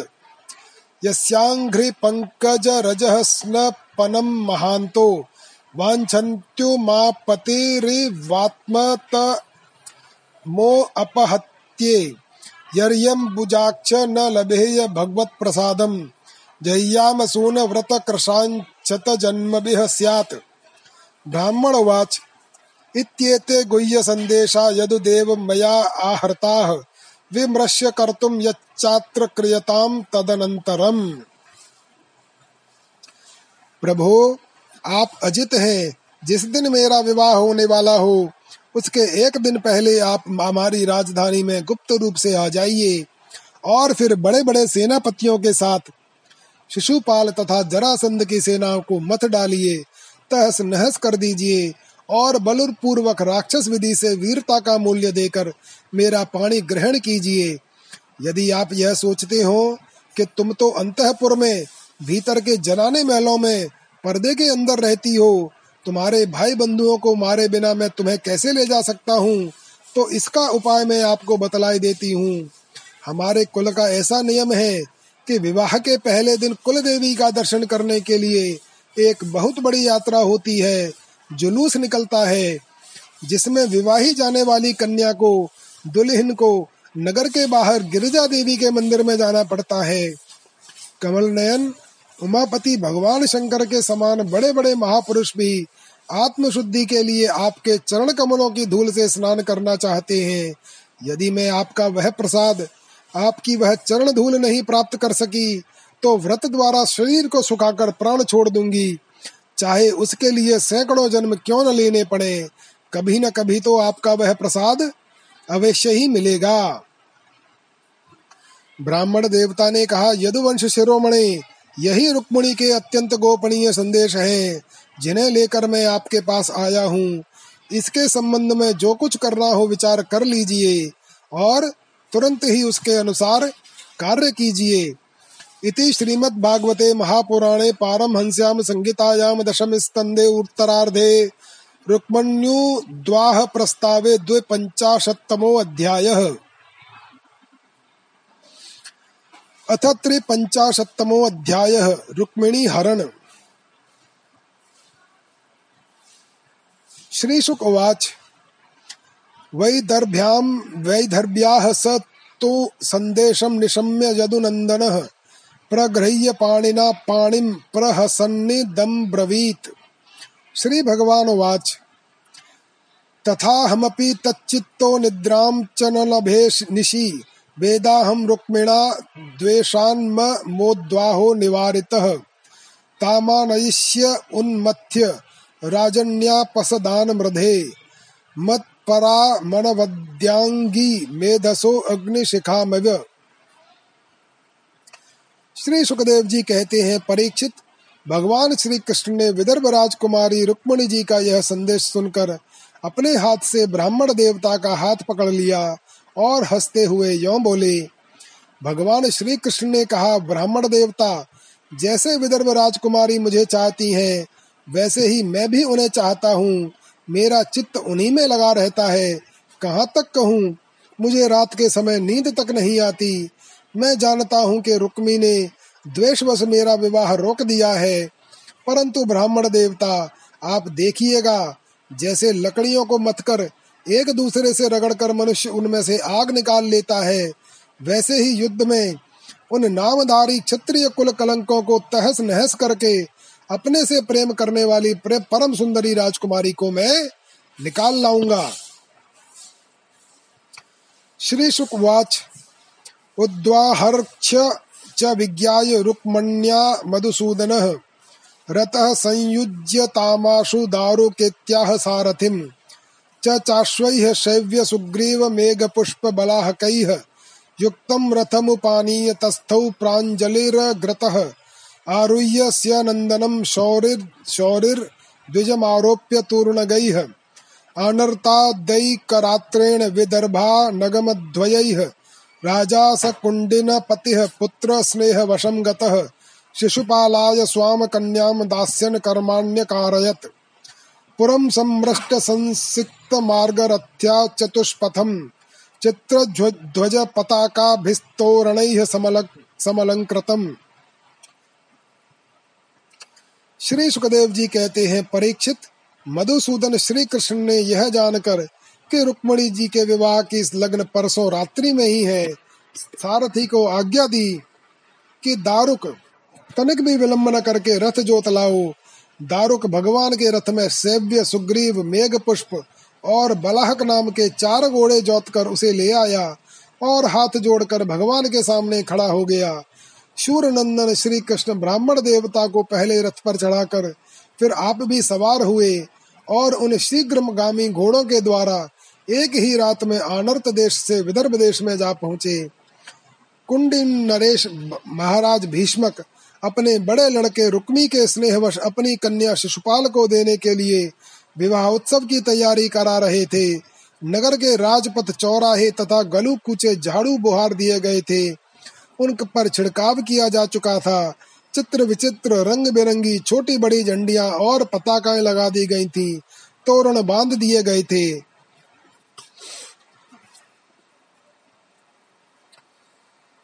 स्रगन्धमाल्याभरणैः विरजो अम्बरभूषितैः, जुष्टं स्त्रीपुरुषैः श्रीमद्ग्रहैः, रग, रगुरुधूपितैः पितॄन् देवान् सम समभ्यर्च्य विप्रांश्च विधिर्वन्नृप भोजयित्वा यथान्यान्यं वाचयामास मङ्गलम्।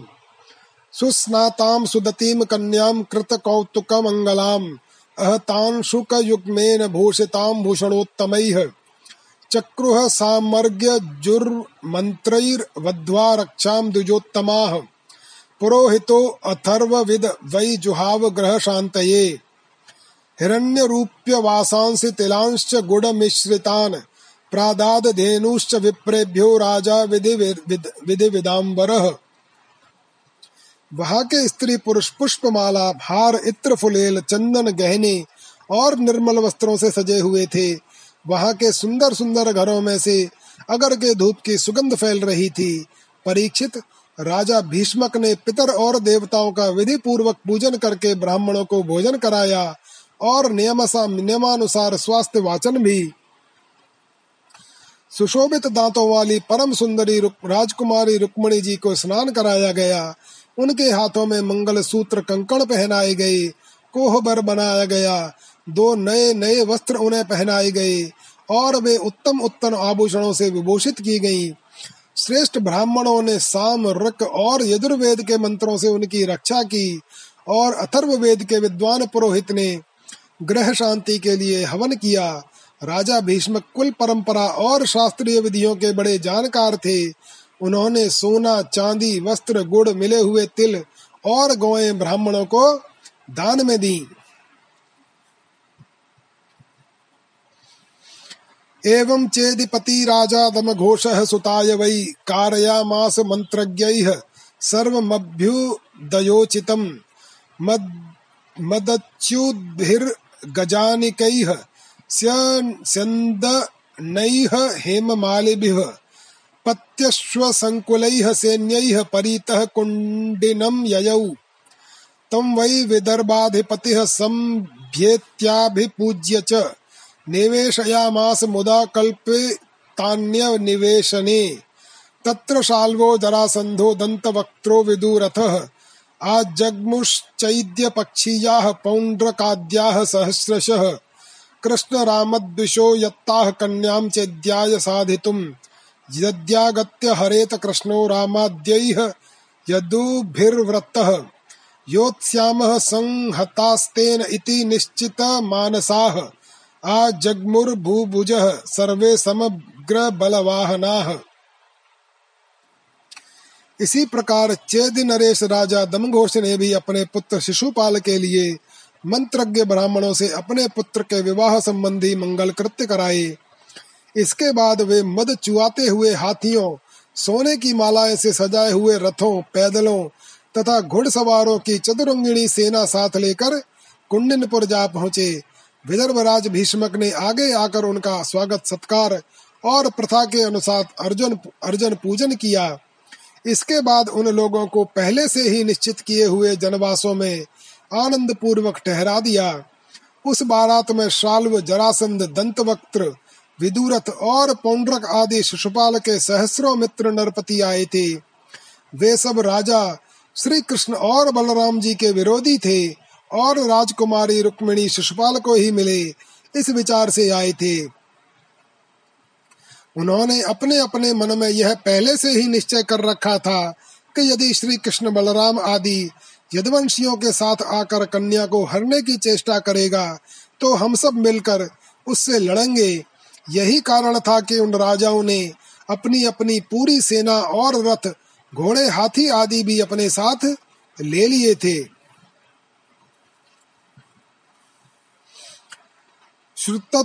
श्रुत्वैतद् भगवान् रामो विपक्षीय नृपोद्यमम् कृष्णं चैकं गतं हर्तुं कन्यां कलहशङ्कितः, बलेन महता सार्धं भ्रातृस्नेहपरिप्लुतः त्वरितः कुण्डिनं प्रागाद् गजाश्वर रथपत्तिभिः। भीष्मकन्यावरारोहा काङ्क्षन्त्यागमनं हरेः। प्रत्यापत्तिं पश्यन्ति द्विजस्या चिन्तयत्तदा अहो त्रियामान्तरित उद्वाहो मे अल्पराधसः। नागच्छत्यरविन्दाक्षो नाहं वेदमन्त्यत्र कारणम्। सोऽपि नावर्तते अद्यापि मत्सन्देशहरो द्विजः। अपि मय्यवद्यात्मा दृष्ट्वा किञ्चित् किञ्चिज्जुगुप्सिताम् मत्पाणिग्रहणे नूनं नायातिः कृत्योद्यमः दुर्भगाया। न मे धाता नानुकूलो महेश्वरः। देवी वा विमुखा गौरी रुद्राणी गिरिजा सती। एवं चिन्तयति बाला गोविन्द हृतमानसा न्यमीलयत् कालज्ञा नेत्रे चाश्रुकलाकुले एवं बद्ध्वाः प्रतीक्षन्त्या गोविन्दागमनं नृप। वाम भुजो नेत्रम स्फुरन प्रिय भाषिण विपक्षी राजाओं की इस तैयारी का पता भगवान बलराम जी को लग गया। और जब उन्होंने यह सुना कि भैया श्री कृष्ण अकेले ही राजकुमारी का हरण करने के लिए चले गए हैं, तब उन्हें वहाँ लड़ाई झगड़े की बड़ी आशंका हुई। यद्यपि वे श्री कृष्ण का बल विक्रम जानते थे, फिर भी भ्रात स्नेह से उनका हृदय भर आया। वे तुरंत ही हाथी, घोड़े, रथ और पैदलों की बड़ी भारी चतुरंगिणी सेना लेकर कुंडनपुर के लिए चल पड़े। इधर परम सुंदरी रुक्मिणी जी भगवान श्री कृष्ण के शुभागमन की प्रतीक्षा कर रही थी। उन्होंने देखा श्री कृष्ण की तो कौन कहे अभी ब्राह्मण देवता भी नहीं लौटे तो वे बड़ी चिंता में पड़ गईं, सोचने लगी अहो अब मुझ अभागिनी के विवाह में केवल एक रात की देरी है परंतु मेरे जीवन सर्वस्व कमल नयन भगवान अब भी नहीं पधारे इसका क्या कारण हो सकता है कुछ निश्चय नहीं मालूम पड़ता। यही नहीं मेरे संदेश ले जाने वाले ब्राह्मण देवता भी अभी तक नहीं लौटे। इसमें संदेह नहीं कि भगवान श्री कृष्ण का स्वरूप परम शुद्ध है और विशुद्ध पुरुष ही उनसे प्रेम कर सकते हैं। उन्होंने मुझमें कुछ न कुछ बुराई देखी होगी। तभी तो मेरे हाथ पकड़ने के लिए, मुझे स्वीकार करने के लिए उद्यत होकर वे यहाँ नहीं पधार रहे हैं। ठीक है, मेरे भाग्य ही मंद हैं। विधाता और भगवान शंकर भी मेरे अनुकूल नहीं जान पड़ते। यह भी संभव है कि रुद्र पत्नी गिरिराज कुमारी सती पार्वती जी मुझसे अप्रसन्न हो। परीक्षित रुक्मिणी जी इसी उधेड़ बुन में पड़ी हुई थी। उनका संपूर्ण मन और उनके सारे मनोभाव भक्त मन चोर भगवान ने चुरा लिए थे। उन्होंने उन्हीं को सोचते सोचते अभी समय है, ऐसा समझकर अपने आँसू भरे नेत्र बंद कर लिए। परीक्षित इस प्रकार रुक्मिणी जी भगवान श्री कृष्ण के शुभागमन की प्रतीक्षा कर रही थी। उसी समय उनकी बाई जांग भुजा और नेत्र फड़कने लगे, जो प्रियतम के आगमन का प्रिय संवाद सूचित कर रहे थे।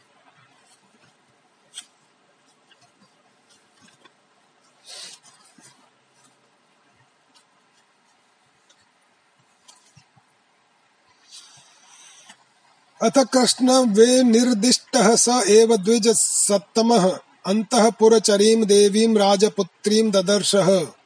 सा तं प्रहृष्ट वदन मव्यग्रात्मगतिं सती। आलक्ष्य लक्षणाभिज्ञा समपृच्छुचिस्मिता तस्या आवेदयत प्राप्तं शशंस जदुनन्दनम् उक्तं च सत्यवचनमात्मोपनयनं प्रति।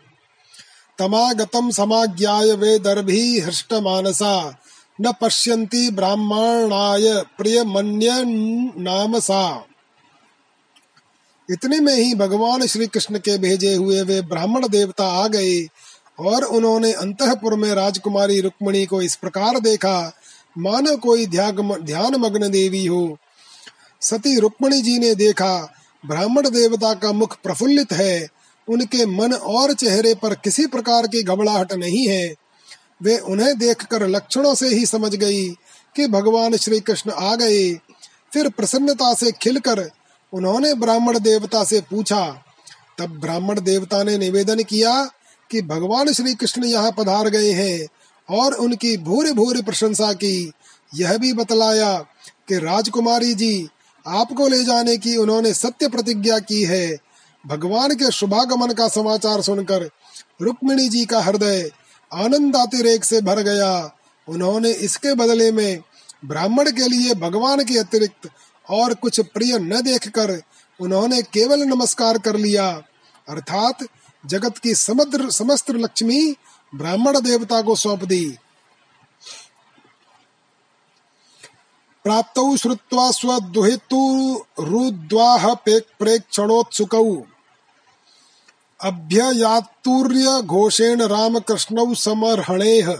मधुपर्क मुपानीय वासांसि विरजांसि सह। उपायनान्यभीष्टानि विधिवत समपूजयत्। तयोर्निवेशनं श्रीमदुपकल्प्य महामतिः। ससैन्ययोः सानुगयोरातिथ्यं विददे यथा। एवं राज्ञां समेतानां यथा वीर्यं यथा वयः। यथा बलं यथा वित्तं सर्वैः कामैः समर्हयत्। कृष्णमगा, कृष्णमागतमाकर्ण्य विदर्भपुरवासिनः आगत्य नेत्राञ्जलिभिः पंकजम राजा भीष्मक ने सुना कि भगवान श्री कृष्ण और बलराम जी मेरी कन्या का विवाह देखने के लिए उत्सुकता वर्ष यहाँ पधारे हैं। तब तुरही भेरी आदि बाजे बजवाते हुए पूजा की सामग्री लेकर उन्होंने उनकी अगवानी की और मधुपर्क निर्मल वस्त्र तथा उत्तम उत्तम भेंट देकर विधि पूर्वक उनकी पूजा की। भीष्मक जी बड़े बुद्धिमान थे। भगवान के प्रति उनकी बड़ी भक्ति थी। उन्होंने भगवान को सेना और साथियों के सहित समस्त सामग्रियों से युक्त निवास स्थान में ठहराया और उनका यथावत आतिथ्य सत्कार किया। विदर्भ राज भीष्मक जी के यहाँ निमंत्रण में जितने राजा आए थे, उन्होंने उनके पराक्रम, अवस्था, बल और धन के अनुसार सारी इच्छित वस्तुएँ देकर सबका खूब सत्कार किया। विदर्भ देश के नागरिकों ने जब सुना कि भगवान श्री कृष्ण यहाँ पधारे हैं, तब वे लोग भगवान के निवास स्थान पर आए और अपने नयनों की अंजलि में भर भर कर उनके वद नारविंद का मधुर मकरंद रसपान करने लगे। अस्यैव भार्या भवितुम रुक्मिण्यर्हति नापरा।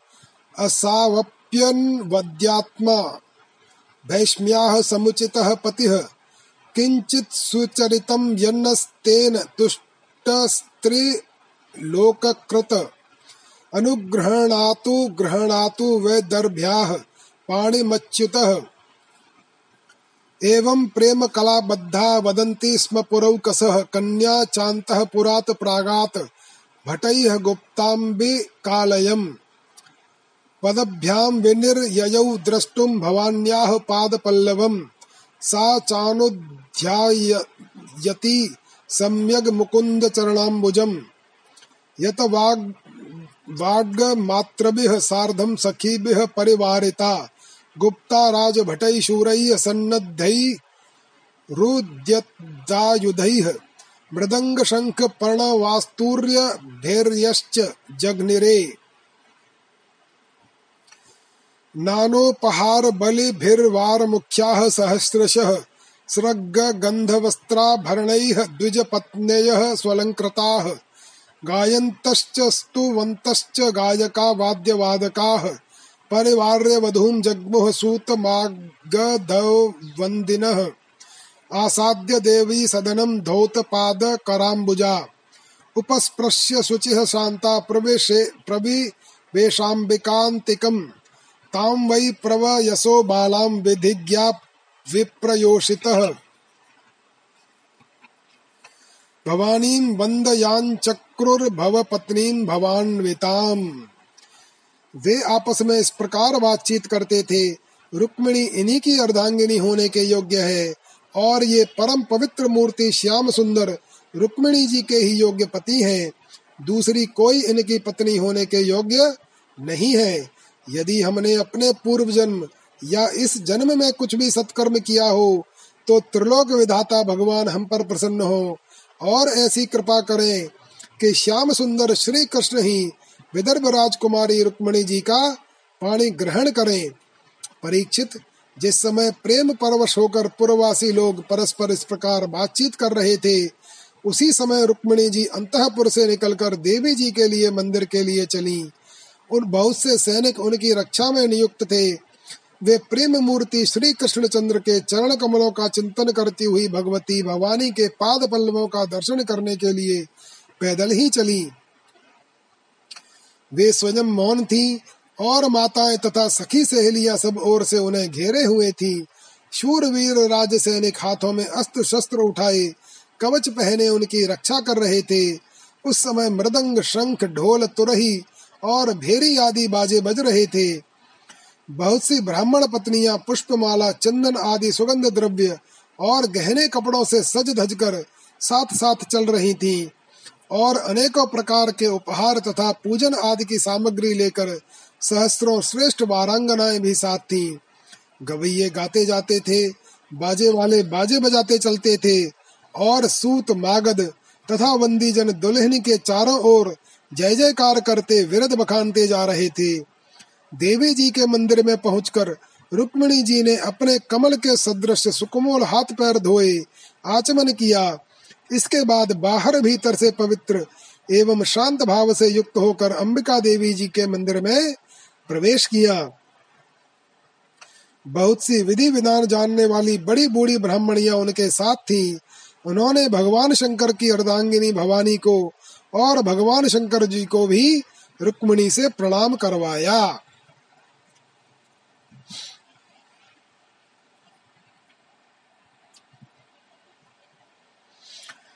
नमस्ये त्वाम्बिके अभीक्षणम् स्वसन्तानयुतां शिवाम्। भूयात पति पतिर्मे भगवान् कृष्णस्तदनो मोदताम्।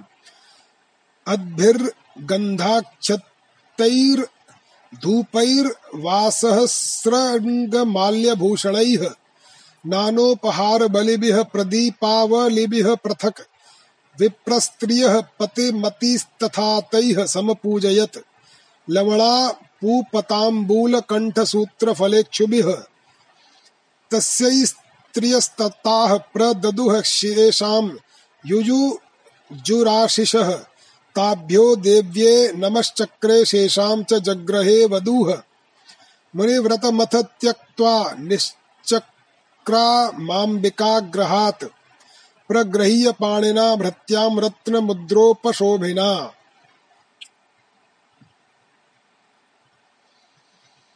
ताम देव माया मिव वीर मोहिनीम सुमध्यम कुंडल मंडी तान नाम श्यामा नितंबार पितरत्न मेखलाम व्यंजतनीम कुंतल देवमायामिव वीरमोहिनीं सुमध्यमां कुण्डलमण्डिताननां श्यामां नितम्बार्पितरत्नमेखलां व्यञ्जत्सन्तनीं, कुन्तलशङ्कितेक्षणां शुचमिश्रितां बिम्बफलाधरद्युतिशोणायमानद्विजकुन्दकुडमलां पदा चलन्तीं नूपुर धाम शोभिना, विलोक्य वीरा मुमुह समागता यशस्विनस्तत्कृतहृदयार्दिताः रुक्मिणी जी ने भगवती से प्रार्थना की, अंबिका माता, आपकी गोद में बैठे हुए आपके प्रिय पुत्र गणेश जी को तथा आपको मैं बार बार नमस्कार करती हूँ। आप ऐसा आशीर्वाद दीजिए कि मेरी अभिलाषा पूर्ण हो। भगवान श्री कृष्ण ही मेरे पति हो। इसके बाद रुक्मिणी जी ने जल, गंध, अक्षत, धूप, वस्त्र, पुष्पमाला, हार, आभूषण, अनेकों प्रकार के नैवेद्य, भेंट और आरती आदि सामग्रियों से अंबिका देवी जी की पूजा की। तदनंतर उक्त सामग्रियों से तथा नमक, पुआ, पान, कंठ सूत्र, फल और ईख से सुहागिन ब्राह्मणियों की भी पूजा की। तब ब्राह्मणियों ने उन्हें प्रसाद देकर आशीर्वाद दिए। और दुल्हन ने ब्राह्मणियों और माता अंबिका को नमस्कार करके प्रसाद ग्रहण किया। पूजा अर्चना की विधि समाप्त हो जाने पर उन्होंने मौन व्रत तोड़ दिया और रत्न जनित अंगूठी से जगमगाते हुए कर कमल के द्वारा एक सहेली का हाथ पकड़कर वे गिरजा मंदिर से बाहर निकली। परीक्षित रुक्मिणी जी भगवान की माया के समान ही बड़े बड़े धीर वीरों को भी मोहित करने वाली थी।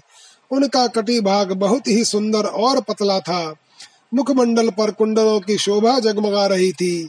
वे किशोर और तरुण अवस्था की संधि में स्थित थी।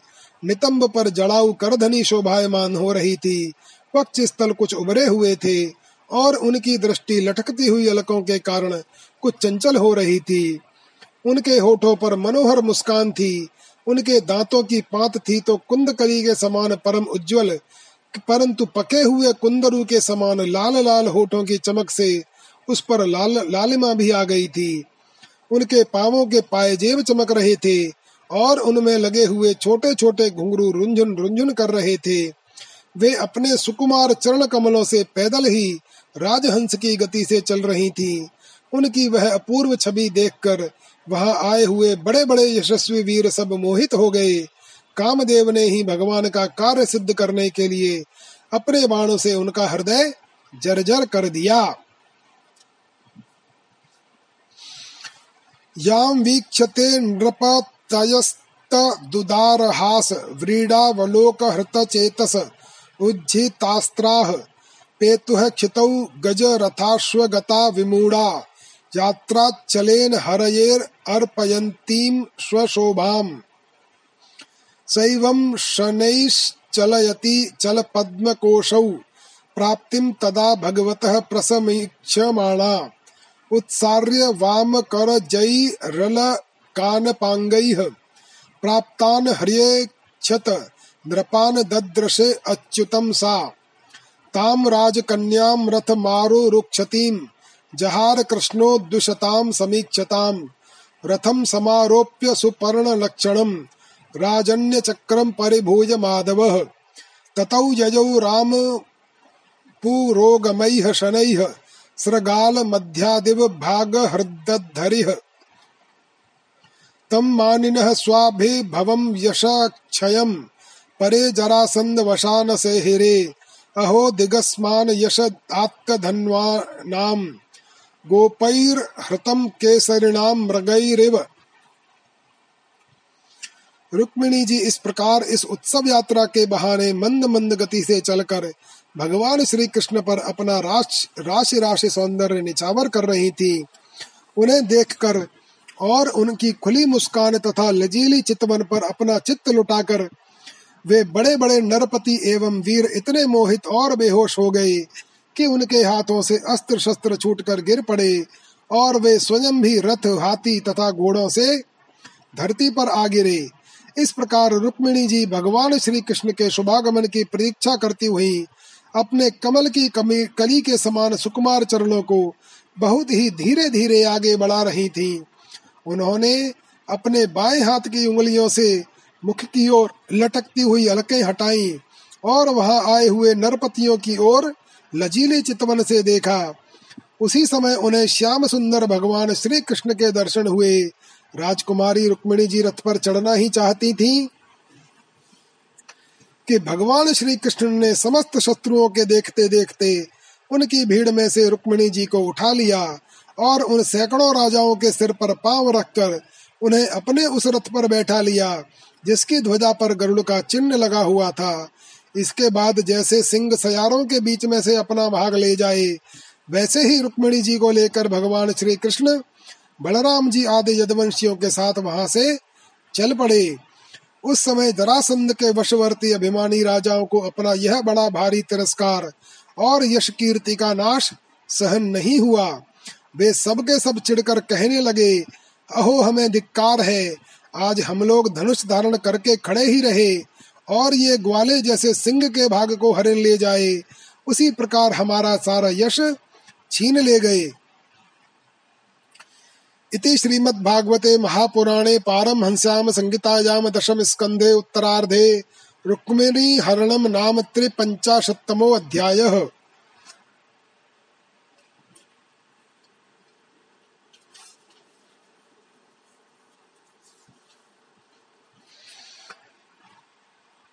अथ चतुह पंचाशतमो अध्याय।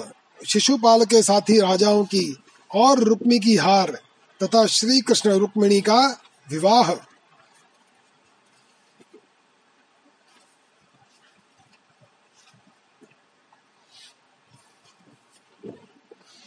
श्री शुकवाच इति सर्वे सुसंरब्धा वाहानारोह्य दंशिताः।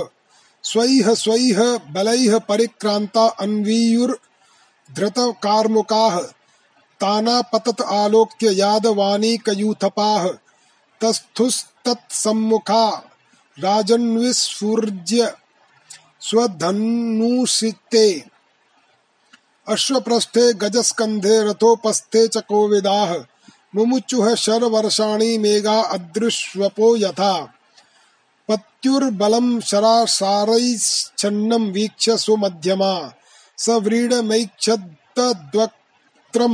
स व्रीडमैक्षद्वक्त्रम् बाह्यविह्वललोचना प्रहस्य भगवानाह मा स्म भैर्वामलोचने वेनङ्क्षत्यधुनैवैतत् तावकैः शात्रवं बलम्।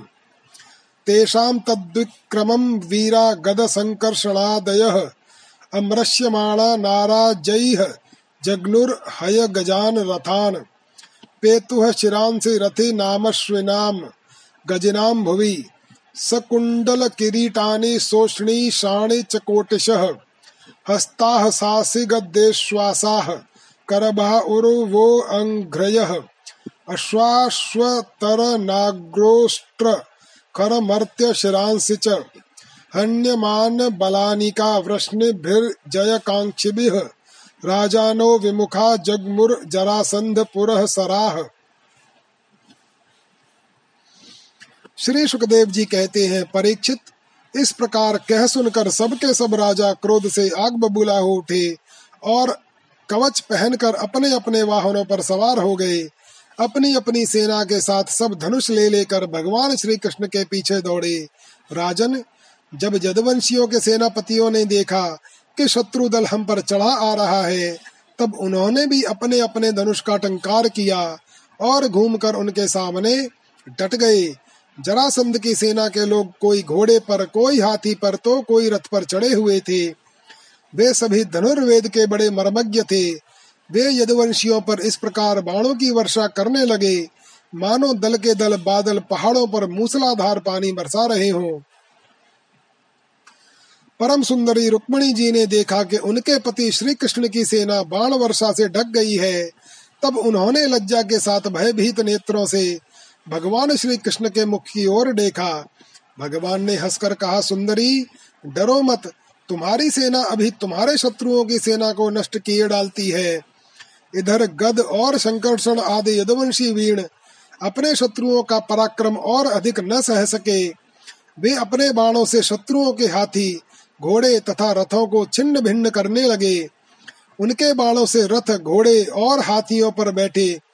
विपक्षी वीरों के कुंडल किरीत और पगड़ियों से सुशोभित करोड़ों सिर खड्ग गदा और धनुष युक्त हाथ पहुँचे जांघे और पैर कट कट कर पृथ्वी पर गिरने लगे। इसी प्रकार घोड़े, खच्चर, हाथी, ऊँट, गधे और मनुष्यों के सिर भी कट कट कर रणभूमि में लौटने लगे। अंत में विजय की सच्ची आकांक्षा वाले यदवंशियों ने शत्रुओं की सेना तहस नहस कर डाली। जरासंध आदि सभी राजा युद्ध से पीठ दिखाकर भाग खड़े हुए।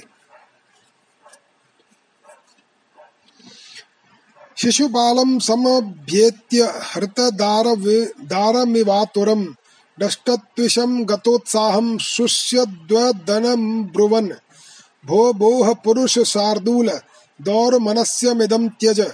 न प्रिया प्रिययो राजन निष्ठा देहेषु दृश्यते यथा दारुमयी योषिन्नृत्यते कुह केच्छया।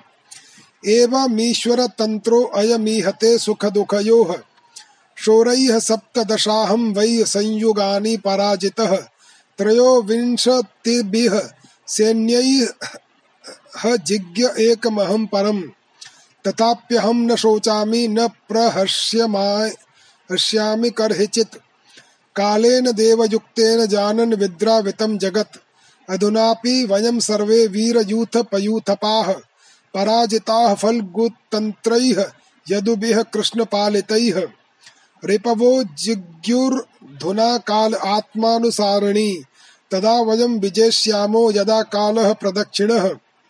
एवं प्रबोधितो मित्रैश्च चैद्यो अगात सानुगः पुरम्। हतशेषाः पुनस्ते अपि ययुः स्वं स्वं पुरं नृपाः। रुक्मी तु राक्षसोद्वाहम् कृष्णद्विडसहन स्वसुः पृष्ठतो अन्वगमत् कृष्णं क्षौहिण्याव्रतो बली। उधर शिशुपाल अपनी भावी पत्नी के छिन जाने के कारण मरना सन्नसा हो रहा था। न तो उसके हृदय में उत्साह रह गया था और न तो शरीर पर कांति। उसका मुँह सूख रहा था। उसके पास जाकर जरासंध कहने लगा, शिशुपाल जी, आप तो एक श्रेष्ठ पुरुष हैं। यह उदासी छोड़ दीजिए। क्योंकि राजन, कोई भी बात सर्वदा अपने मन के अनुकूल ही हो या प्रतिकूल, इस संबंध में कुछ स्थिरता किसी भी प्राणी के जीवन में नहीं देखी जाती। जैसे कठपुतली बाजीगर की इच्छा के अनुसार नाचती है, वैसे ही यह जीव भी भगवत इच्छा के अधीन रहकर सुख और दुख के संबंध में यथाशक्ति चेष्टा करता रहता है। देखिए श्री कृष्ण ने मुझे तेईस तेईस अक्षोहिणी सेना के साथ सत्रह बार हरा दिया। मैंने केवल एक बार, अठारहवीं बार उन पर विजय प्राप्त की। फिर भी इस बात को लेकर मैं न तो कभी शोक करता हूँ और न तो कभी हर्ष, क्योंकि मैं जानता हूँ प्रारब्ध के अनुसार काल भगवान ही इस तरातर जगत को झकझोरते रहते हैं। इसमें संदेह नहीं कि हम लोग बड़े बड़े वीर सेनापतियों के भी नायक हैं। फिर भी इस समय श्री कृष्ण के द्वारा सुरक्षित यदवंशियों की थोड़ी सी सेना ने हमें हरा दिया है। इस बार हमारे शत्रुओं की ही जीत हुई, क्योंकि काल उन्हीं के अनुकूल था। जब काल हमारे दाहिने होगा, तब हम भी उन्हें जीत लेंगे। परीक्षित, जब मित्रों ने इस प्रकार समझाया, तब चेतराज शिशुपाल अपने अनुयायियों के साथ अपनी राजधानी को लौट गया, और उसके मित्र राजा भी, जो मरने से बचे थे अपने अपने नगरों को चले गए। रुक्मिणी जी का बड़ा भाई रुक्मी भगवान श्री कृष्ण से बहुत द्वेष रखता था। उसको यह बात बिल्कुल सहन नहीं हुई कि मेरी बहन को श्री कृष्ण हर ले जाएँ और राक्षस रीति से बलपूर्वक उसके साथ विवाह करे। रुक्मी बलि तो था ही। उसने एक अक्षोहिणी सेना साथ ले ली और श्री कृष्ण का पीछा किया।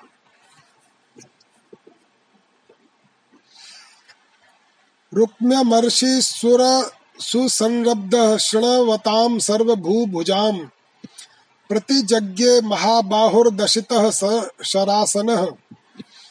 अहत्वा समरे कृष्णं प्रत्यूह्य च रुक्मिणीम् रुक्मिणीम्, कुण्डिनं न प्रवेक्ष्यामि सत्यमेतद् ब्रवीमि वः। इत्युक्त्वा रथमारुह्य सारथिं प्राह सत्वरः। चोदयाश्वान यतः कृष्णस्तस्य मे संयुगं भवेत्। अद्याहं निशितैर् बाणैर्गोपालस्य सुदुर्मतेः नेष्ये वीर्यमदं येन स्वसा मे प्रसभं हृता। विकथमानः कुमतिरीश्वरस्या प्रमाणवित्।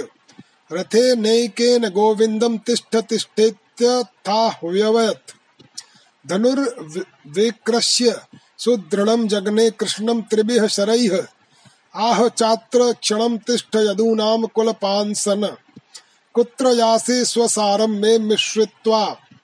द्वाङ्क्ष्वद्धविः हरिष्ये अद्य मदं मन्दमायिनः कूटयोधिनः। यावन्न मे हतो बाणैः। शयीथा मुञ्चदारिकाम्। स्मयन् कृष्णो धनुश्चित्वा षड्भिर्विव्याध रुक्मिणम् अष्टभिश्चतुरो वाहन द्वाभ्यां सूतं ध्वजं त्रिभिः। स चान्यद धनुरादाय कृष्णम विव्याध पंचभिः महाबाहु रुक्मी क्रोध के मारे जल रहा था। उसने कवच पहनकर और धनुष धारण करके समस्त नरपतियों के सामने यह प्रतिज्ञा की, मैं आप लोगों के बीच में यह शपथ करता हूँ कि यदि मैं युद्ध में श्री कृष्ण को न मार सका और अपनी बहन रुक्मणी को न लौटा सका तो अपनी राजधानी कुंडनपुर में प्रवेश नहीं करूँगा। परीक्षित यह कहकर वह रथ पर सवार हो गया और सारथी से बोला, जहाँ कृष्ण हो, वहाँ शीघ्र से शीघ्र मेरा रथ ले चलो। आज मेरा उसी के साथ युद्ध होगा। आज मैं अपने तीखे बाणों से उस खोटी बुद्धि वाले ग्वाले का बल वीर का घमंड चूर चूर कर दूँगा। देखो तो उसका साहस वह हमारी बहन को बलपूर्वक हर ले गया है। परीक्षित रुक्मी की बुद्धि बिगड़ गई थी। वह भगवान के तेज प्रभाव को बिल्कुल नहीं जानता था। इसी से इस प्रकार बहक बहक कर बातें करता हुआ वह एक ही रथ से श्री कृष्ण के पास पहुंचकर ललकारने लगा, खड़ा रहे खड़ा रहे। उसने अपने धनुष को बलपूर्वक खींचकर भगवान श्री कृष्ण को तीन बाण मारे और कहा, एक क्षण मेरे सामने ठहर यदवंशियों के कुल कलंक, जैसे कौआ होम की सामग्री चुराकर उड़ जाए, वैसे ही तू मेरी बहन को चुराकर कहाँ भागा जा रहा है? अरे मंद, तू बड़ा मायावी और कपट युद्ध में कुशल है। आज मैं तेरा सारा गर्व खर्व किए डालता हूँ। देख, जब तक मेरे बाण तुझे धरती पर सुला नहीं देते, उसके पहले ही इस बच्ची को छोड़कर भाग जा। रुक्मी की बात सुनकर भगवान मुस्कुराने लगे। उन्होंने उसका धनुष काट डाला और उस पर छह बाण छोड़े। साथ ही भगवान श्री कृष्ण ने आठ बाण उसके चार घोड़ों पर और दो सारथी पर छोड़े और तीन बाणों से उसके रथ की ध्वजा को काट डाला। तब रुक्मी ने दूसरा धनुष उठाया और भगवान श्री कृष्ण को पाँच बाण मारे।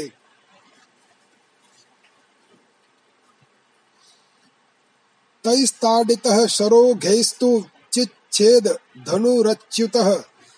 पुनरन्यदुपादत्त तदप्यच्छिन्न दव्ययः परिघं पट्टिशं शूलं चरमासि शक्तितोमरौ। यद यदा युधमादत्त तत् सर्वं सो अच्छिन्नद्धरिः ततो रथादव्लुप्त्य खड्गपाणिर्जिघांसया। कृष्णम्भ्यद्रवत क्रुद्धः पतंग इव पावकम्। तस्य चापततः खड्गम् तिलशश्चर्म चेषुभिः चित्वा सिमाददे दिग्मम्। रुक्मिणम् हन्तुमुद्यतः दृष्ट्वा भ्रातृबद्धोद्योगम् रुक्मिणी भयविह्वला। पतित्वा पादयोर्भर्तुर्वाच करुणम् सती। योगेश्वरा प्रमेयात्मन देव देव जगत्पते। हन्तुम् नार्हसि कल्याण भ्रातरम् मे महाभुज।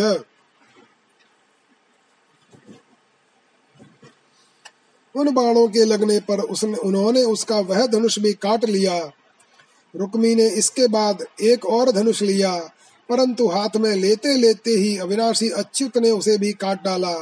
इस प्रकार रुक्मी ने परिघ, पट्टिश, शूल, ढाल, तलवार, शक्ति और तोमर, जितने अस्त्र शस्त्र उठाए, उन सभी को भगवान ने प्रहार करने के पहले ही काट डाला।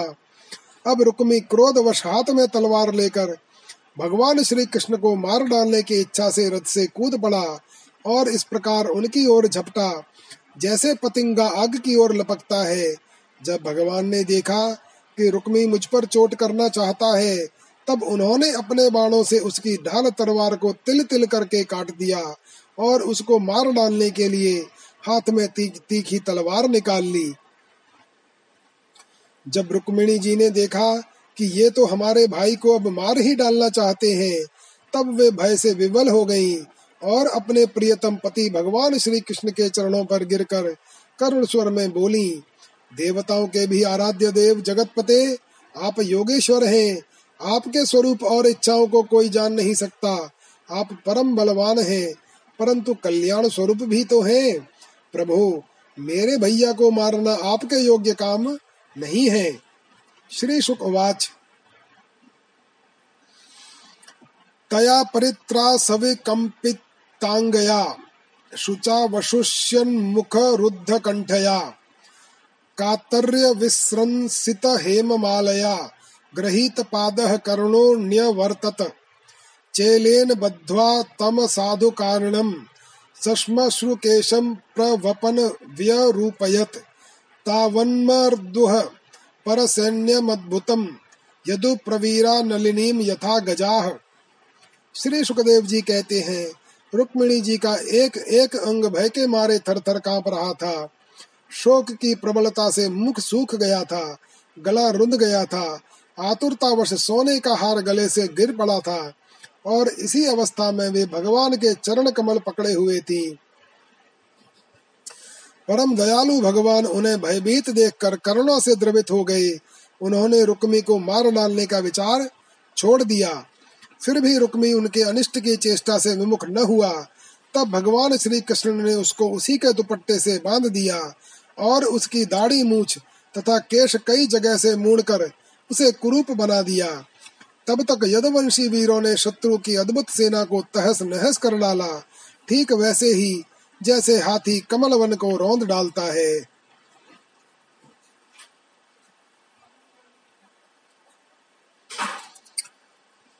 कृष्णांतिका मुपव्रज्य दद्रशुस्तत्र रुक्मिणम, तथा भूतम हत प्रायम दृष्ट्वा संकर्षणो विभुः, विमुच्य बद्धम करुणो भगवान कृष्णम ब्रवीत। असाद्विदं त्वया कृष्ण कृष्णकृतमस्मज्जुगुप्सितं वपनं श्रमश्रुकेशानां वैरूप्यं सुहृदो वदः।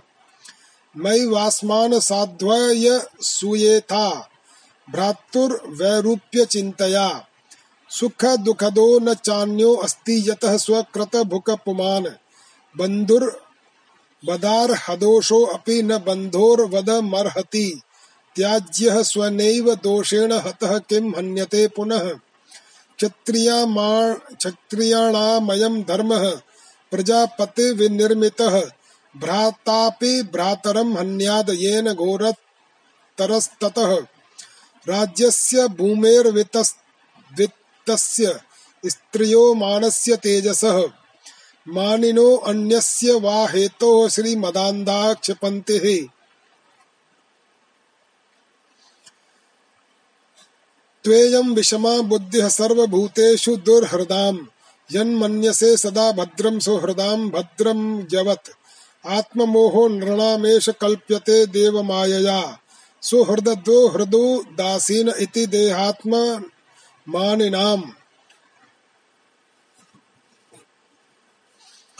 फिर वे लोग उधर से लौटकर श्री कृष्ण जी के पास आए तो देखा कि रुक्मी दुपट्टे से बंधा हुआ अधमरी अवस्था में पड़ा हुआ है। उसे देखकर सर्वशक्तिमान भगवान बलराम जी को बड़ी दया आई और उन्होंने उसके बंधन खोलकर उसे छोड़ दिया। तथा श्री कृष्ण से कहा, कृष्ण, तुमने यह अच्छा नहीं किया। यह निंदित कार्य हम लोगों के योग्य नहीं है। अपने संबंधी की दाढ़ी मूछ मूड कर उसे कुरूप कर देना, यह तो एक प्रकार का वध ही है। इसके बाद बलराम जी ने रुक्मणी को संबोधन करके कहा, साध्वी तुम्हारे भाई का रूप विकृत कर दिया गया है। यह सोचकर तुम हम लोगों से बुरा न मानना, क्योंकि जीव को तो सुख दुख देने वाला कोई दूसरा नहीं है। उसे तो अपने कर्म का फल भोगना ही पड़ता है।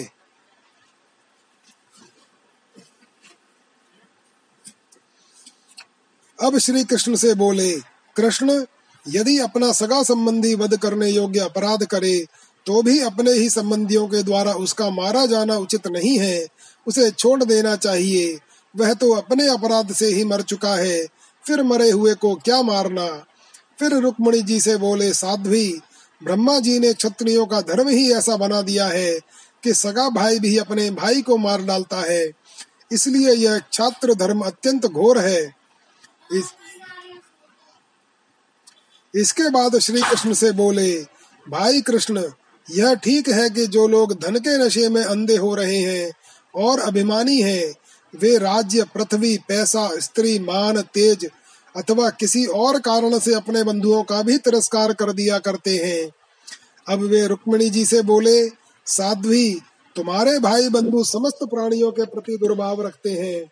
हमने उनके मंगल के लिए ही उनके प्रति दंड विधान किया है। उसे तुम अज्ञानियों की भांति अमंगल मान रही हो। यह तुम्हारी बुद्धि की विषमता है। देवी, जो लोग भगवान की माया से मोहित होकर देह को ही आत्मा मान बैठते हैं, उन्हीं को ऐसा आत्ममोह होता है कि यह मित्र है, यह शत्रु है और यह उदासीन है। एक एव परो ह्यात्मा सर्वेषामपि देहिनाम। नानेव गृह्यते मूढैर्यथा ज्योतिर्यथा नभः।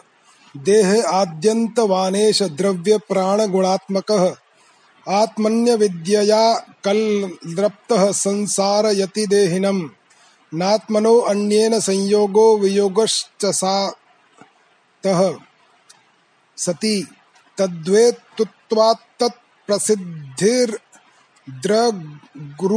तद्वेत्तत्प्रसिद्धिर्द्रगुरूपाभ्यां यथा रवेः जन्मादयस्तु देहस्य विक्रिया नात्मनः क्वचित्। कलानामिव नैवेन्दोर्मृत्तिर्हरस्य कुहुरिव। यथा शयान आत्मानं विषयान फलमेव च। अनुभुङ्क्ते अप्यसत्यर्थे तथा आप्नोत्यबुधो भवम्। तस्माद् ज्ञानजं शोकमात्मशोषविमोहनम्। तत्त्वज्ञानेन्द्रहृत्य स्वस्था भव शुचिस्मिते।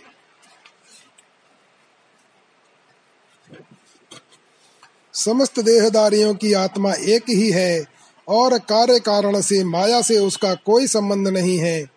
जल और घड़ा आदि उपाधियों के भेद से जैसे सूर्य, चंद्रमा आदि प्रकाश युक्त पदार्थ और आकाश भिन्न भिन्न मालूम पड़ते हैं, परंतु है एक ही। वैसे ही मूर्ख लोग शरीर के भेद से आत्मा का भेद मानते हैं। यह शरीर आदि और अंत वाला है। पंचभूत, पंच प्राण तन मात्रा और त्रिगुण ही इसका स्वरूप है। आत्मा में उसके अज्ञान से ही इसकी कल्पना हुई है। और वह कल्पित शरीर ही जो उसे मैं समझता है, उसको जन्म मृत्यु के चक्कर में ले जाता है। साध्वी, नेत्र और रूप दोनों ही सूर्य के द्वारा प्रकाशित होते हैं। सूर्य ही उनका कारण है। इसलिए सूर्य के साथ नेत्र और रूप का न तो कभी वियोग होता है और न संयोग। इसी प्रकार समस्त संसार की सत्ता आत्म सत्ता के कारण जान पड़ती है। समस्त संसार का प्रकाशक आत्मा ही है। फिर आत्मा के साथ दूसरे असत पदार्थों का संयोग या वियोग हो ही कैसे सकता है? जन्म लेना, रहना, बढ़ना, बदलना, घटना और मरना ये सारे विकार शरीर के ही होते हैं, आत्मा के नहीं। जैसे कृष्ण पक्ष में कलाओं का ही क्षय होता है, चंद्रमा का नहीं, परंतु अमावस्या के दिन व्यवहार में लोग चंद्रमा का ही क्षय कहा हुआ कहते सुनते हैं। वैसे ही जन्म, मृत्यु आदि सारे विकार शरीर के ही होते हैं, परंतु लोग उसे भ्रमवश अपना, अपने आत्मा का मान लेते हैं। जैसे सोया हुआ पुरुष किसी पदार्थ के न होने पर भी स्वप्न में भोक्ता भोग्य और भोग रूप फलों का अनुभव करता है, उसी प्रकार अज्ञानी लोग झूठ मूठ संसार चक्र का अनुभव करते हैं। इसलिए साध्वी अज्ञान के कारण होने वाले इस शोक को त्याग दो। यह शोक अंतकरण को मुरझा देता है, मोहित कर देता है। इसलिए इसे छोड़कर तुम अपने स्वरूप में स्थित हो जाओ। श्री शुकवाच एवं भगवता तन्वी रामेण प्रतिबोधिता वे मनस्यम परित्यज्य मनोबुद्धया समादधे। प्राणावशेष उत्सृष्टो दृढ़भिर्हत बल प्रभ स्मरण विरूपकरणम वितथात्म मनोरथ चक्रे भोजकटम नाम निवासाय महत्पुरम, अहत्वा दुर्मतिम कृष्णम प्रत्यूय यव यवीयसीम कुंडिनम न प्रवेक्ष्यामीत्युक्त्वा तत्रावसद रुषा श्री सुखदेव जी कहते हैं परीक्षित जब बलराम जी ने इस प्रकार समझाया तब परम सुंदरी रुक्मणी जी ने अपने मन का मैल मिटाकर विवेक बुद्धि से उसका समाधान किया रुक्मी की सेना और उसके तेज का नाश हो चुका था केवल प्राण बच रहे थे। उसके चित्त की सारी आशा अभिलाषाएँ व्यर्थ हो चुकी थी और शत्रुओं ने अपमानित करके उसे छोड़ दिया था। उसे अपने विरूप किए जाने की कष्टदायक स्मृति भूल नहीं पाती थी। अतः उसने अपने रहने के लिए भोजकट नाम की एक बहुत बड़ी नगरी बसाई। उसने पहले ही यह प्रतिज्ञा कर ली थी कि दुर्बुद्धि कृष्ण को मारे बिना और अपनी छोटी बहन को लौटाए बिना मैं कुंडनपुर में प्रवेश नहीं करूँगा। इसलिए क्रोध करके वह वहीं रहने लगा। भगवान भीष्मक सुतामेवं निर्जित्य भूमिपान, पुरमानीय विधि वदुपयेने कुरुद्वः। तदा महोत्सवो नृणाम यदुपुर्याम ग्रहे ग्रहे अभूदनन्य भावानाम कृष्णे यदुपतौ नृप नरा नार्यश्च मुदिताः प्रमृष्टमणिकुण्डलाः पारिबर्ह मुपाज हरुर्वरयोश्चित्रवाससौः। सा वृष्णिपुरयुक्तभितेन्द्रकेतु भिर्विचित्र माल्याम्बर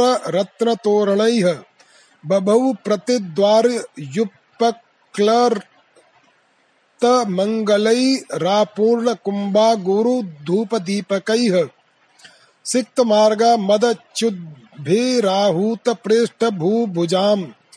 गजैर्द्वासु परामृष्ट रंभा पूगोपशोभिता। कुरुसृञ्जय के कैकेय विदर्भ यदु मिथो मुमुदुरे तस्मिन् सम्भ्रमात् परिधावताम्।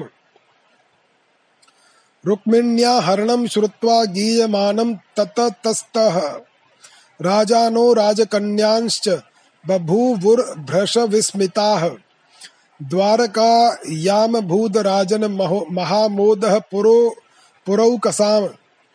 रुक्मिण्या रमयोपेतं दृष्ट्वा कृष्णं श्रियः पतिम्। परीक्षित भगवान श्री कृष्ण ने इस प्रकार सब राजाओं को जीत लिया और विदर्भ राजकुमारी रुक्मणी जी को द्वारका में लाकर उनका विधि पूर्वक पाणी ग्रहण किया। हे राजन, उस समय द्वारका पुरी में घर घर बड़ा ही उत्सव मनाया जाने लगा। क्यों न हो? वहाँ के सभी लोगों का यदुपति श्री कृष्ण के प्रति अनन्य प्रेम जो था, वहाँ के सभी नर नारी मणियों के चमकीले कुंडल धारण किए हुए थे। उन्होंने आनंद से भरकर चित्र विचित्र वस्त्र पहने दूल्हा और दुल्हन को अनेकों भेंटों की सामग्रियाँ उपहार में दी। उस समय द्वारका की अपूर्व शोभा हो रही थी। कहीं बड़ी बड़ी पताकाएँ बहुत ऊँचे तक फहरा रही थीं। चित्र विचित्र मालाएँ, वस्त्र और रत्नों के तोरण बने हुए थे। द्वार द्वार पर दूब, खील आदि मंगल की वस्तुएँ सजाई हुई थीं। जल भरे कलश, अरगजा और धूप की सुगंध तथा दीपावली से बड़ी ही विलक्षण शोभा हो रही थी। मित्र नरपति आमंत्रित किए गए थे। उनके मतवाले हाथियों के मद से द्वारका की सड़क और गलियों का छिड़काव हो गया था। प्रत्येक दरवाजे पर केलों के खम्बे और सुपारी के पेड़ रोपे हुए बहुत ही भले मालूम होते थे। उस उत्सव में कौतूहल वश इधर उधर दौड़ धूप करते हुए बंधु वर्गों में कुरु, संजय, कैकय, विदर्भ, यदु और कुंती आदि वंशों के लोग परस्पर आनंद मना रहे थे। जहाँ तहां रुक्मिणी हरण की ही गाथा गाई जाने लगी। उसे सुनकर राजा और राजकन्याएँ अत्यंत विस्मित हो गईं। महाराज, भगवती लक्ष्मी जी को रुक्मणी के रूप में साक्षात लक्ष्मीपति भगवान श्री कृष्ण के साथ देखकर द्वारकावासी नर नारियों को परम आनंद हुआ। इति श्रीमद्भागवते महापुराणे पारमहंस्याम संगीतायाम स्कंदे उत्तरार्धे। रुक्मिण्याद्युद्वाहे चतुः पञ्चाशत्तमो अध्यायः। ओम नमो भगवते वासुदेवाय।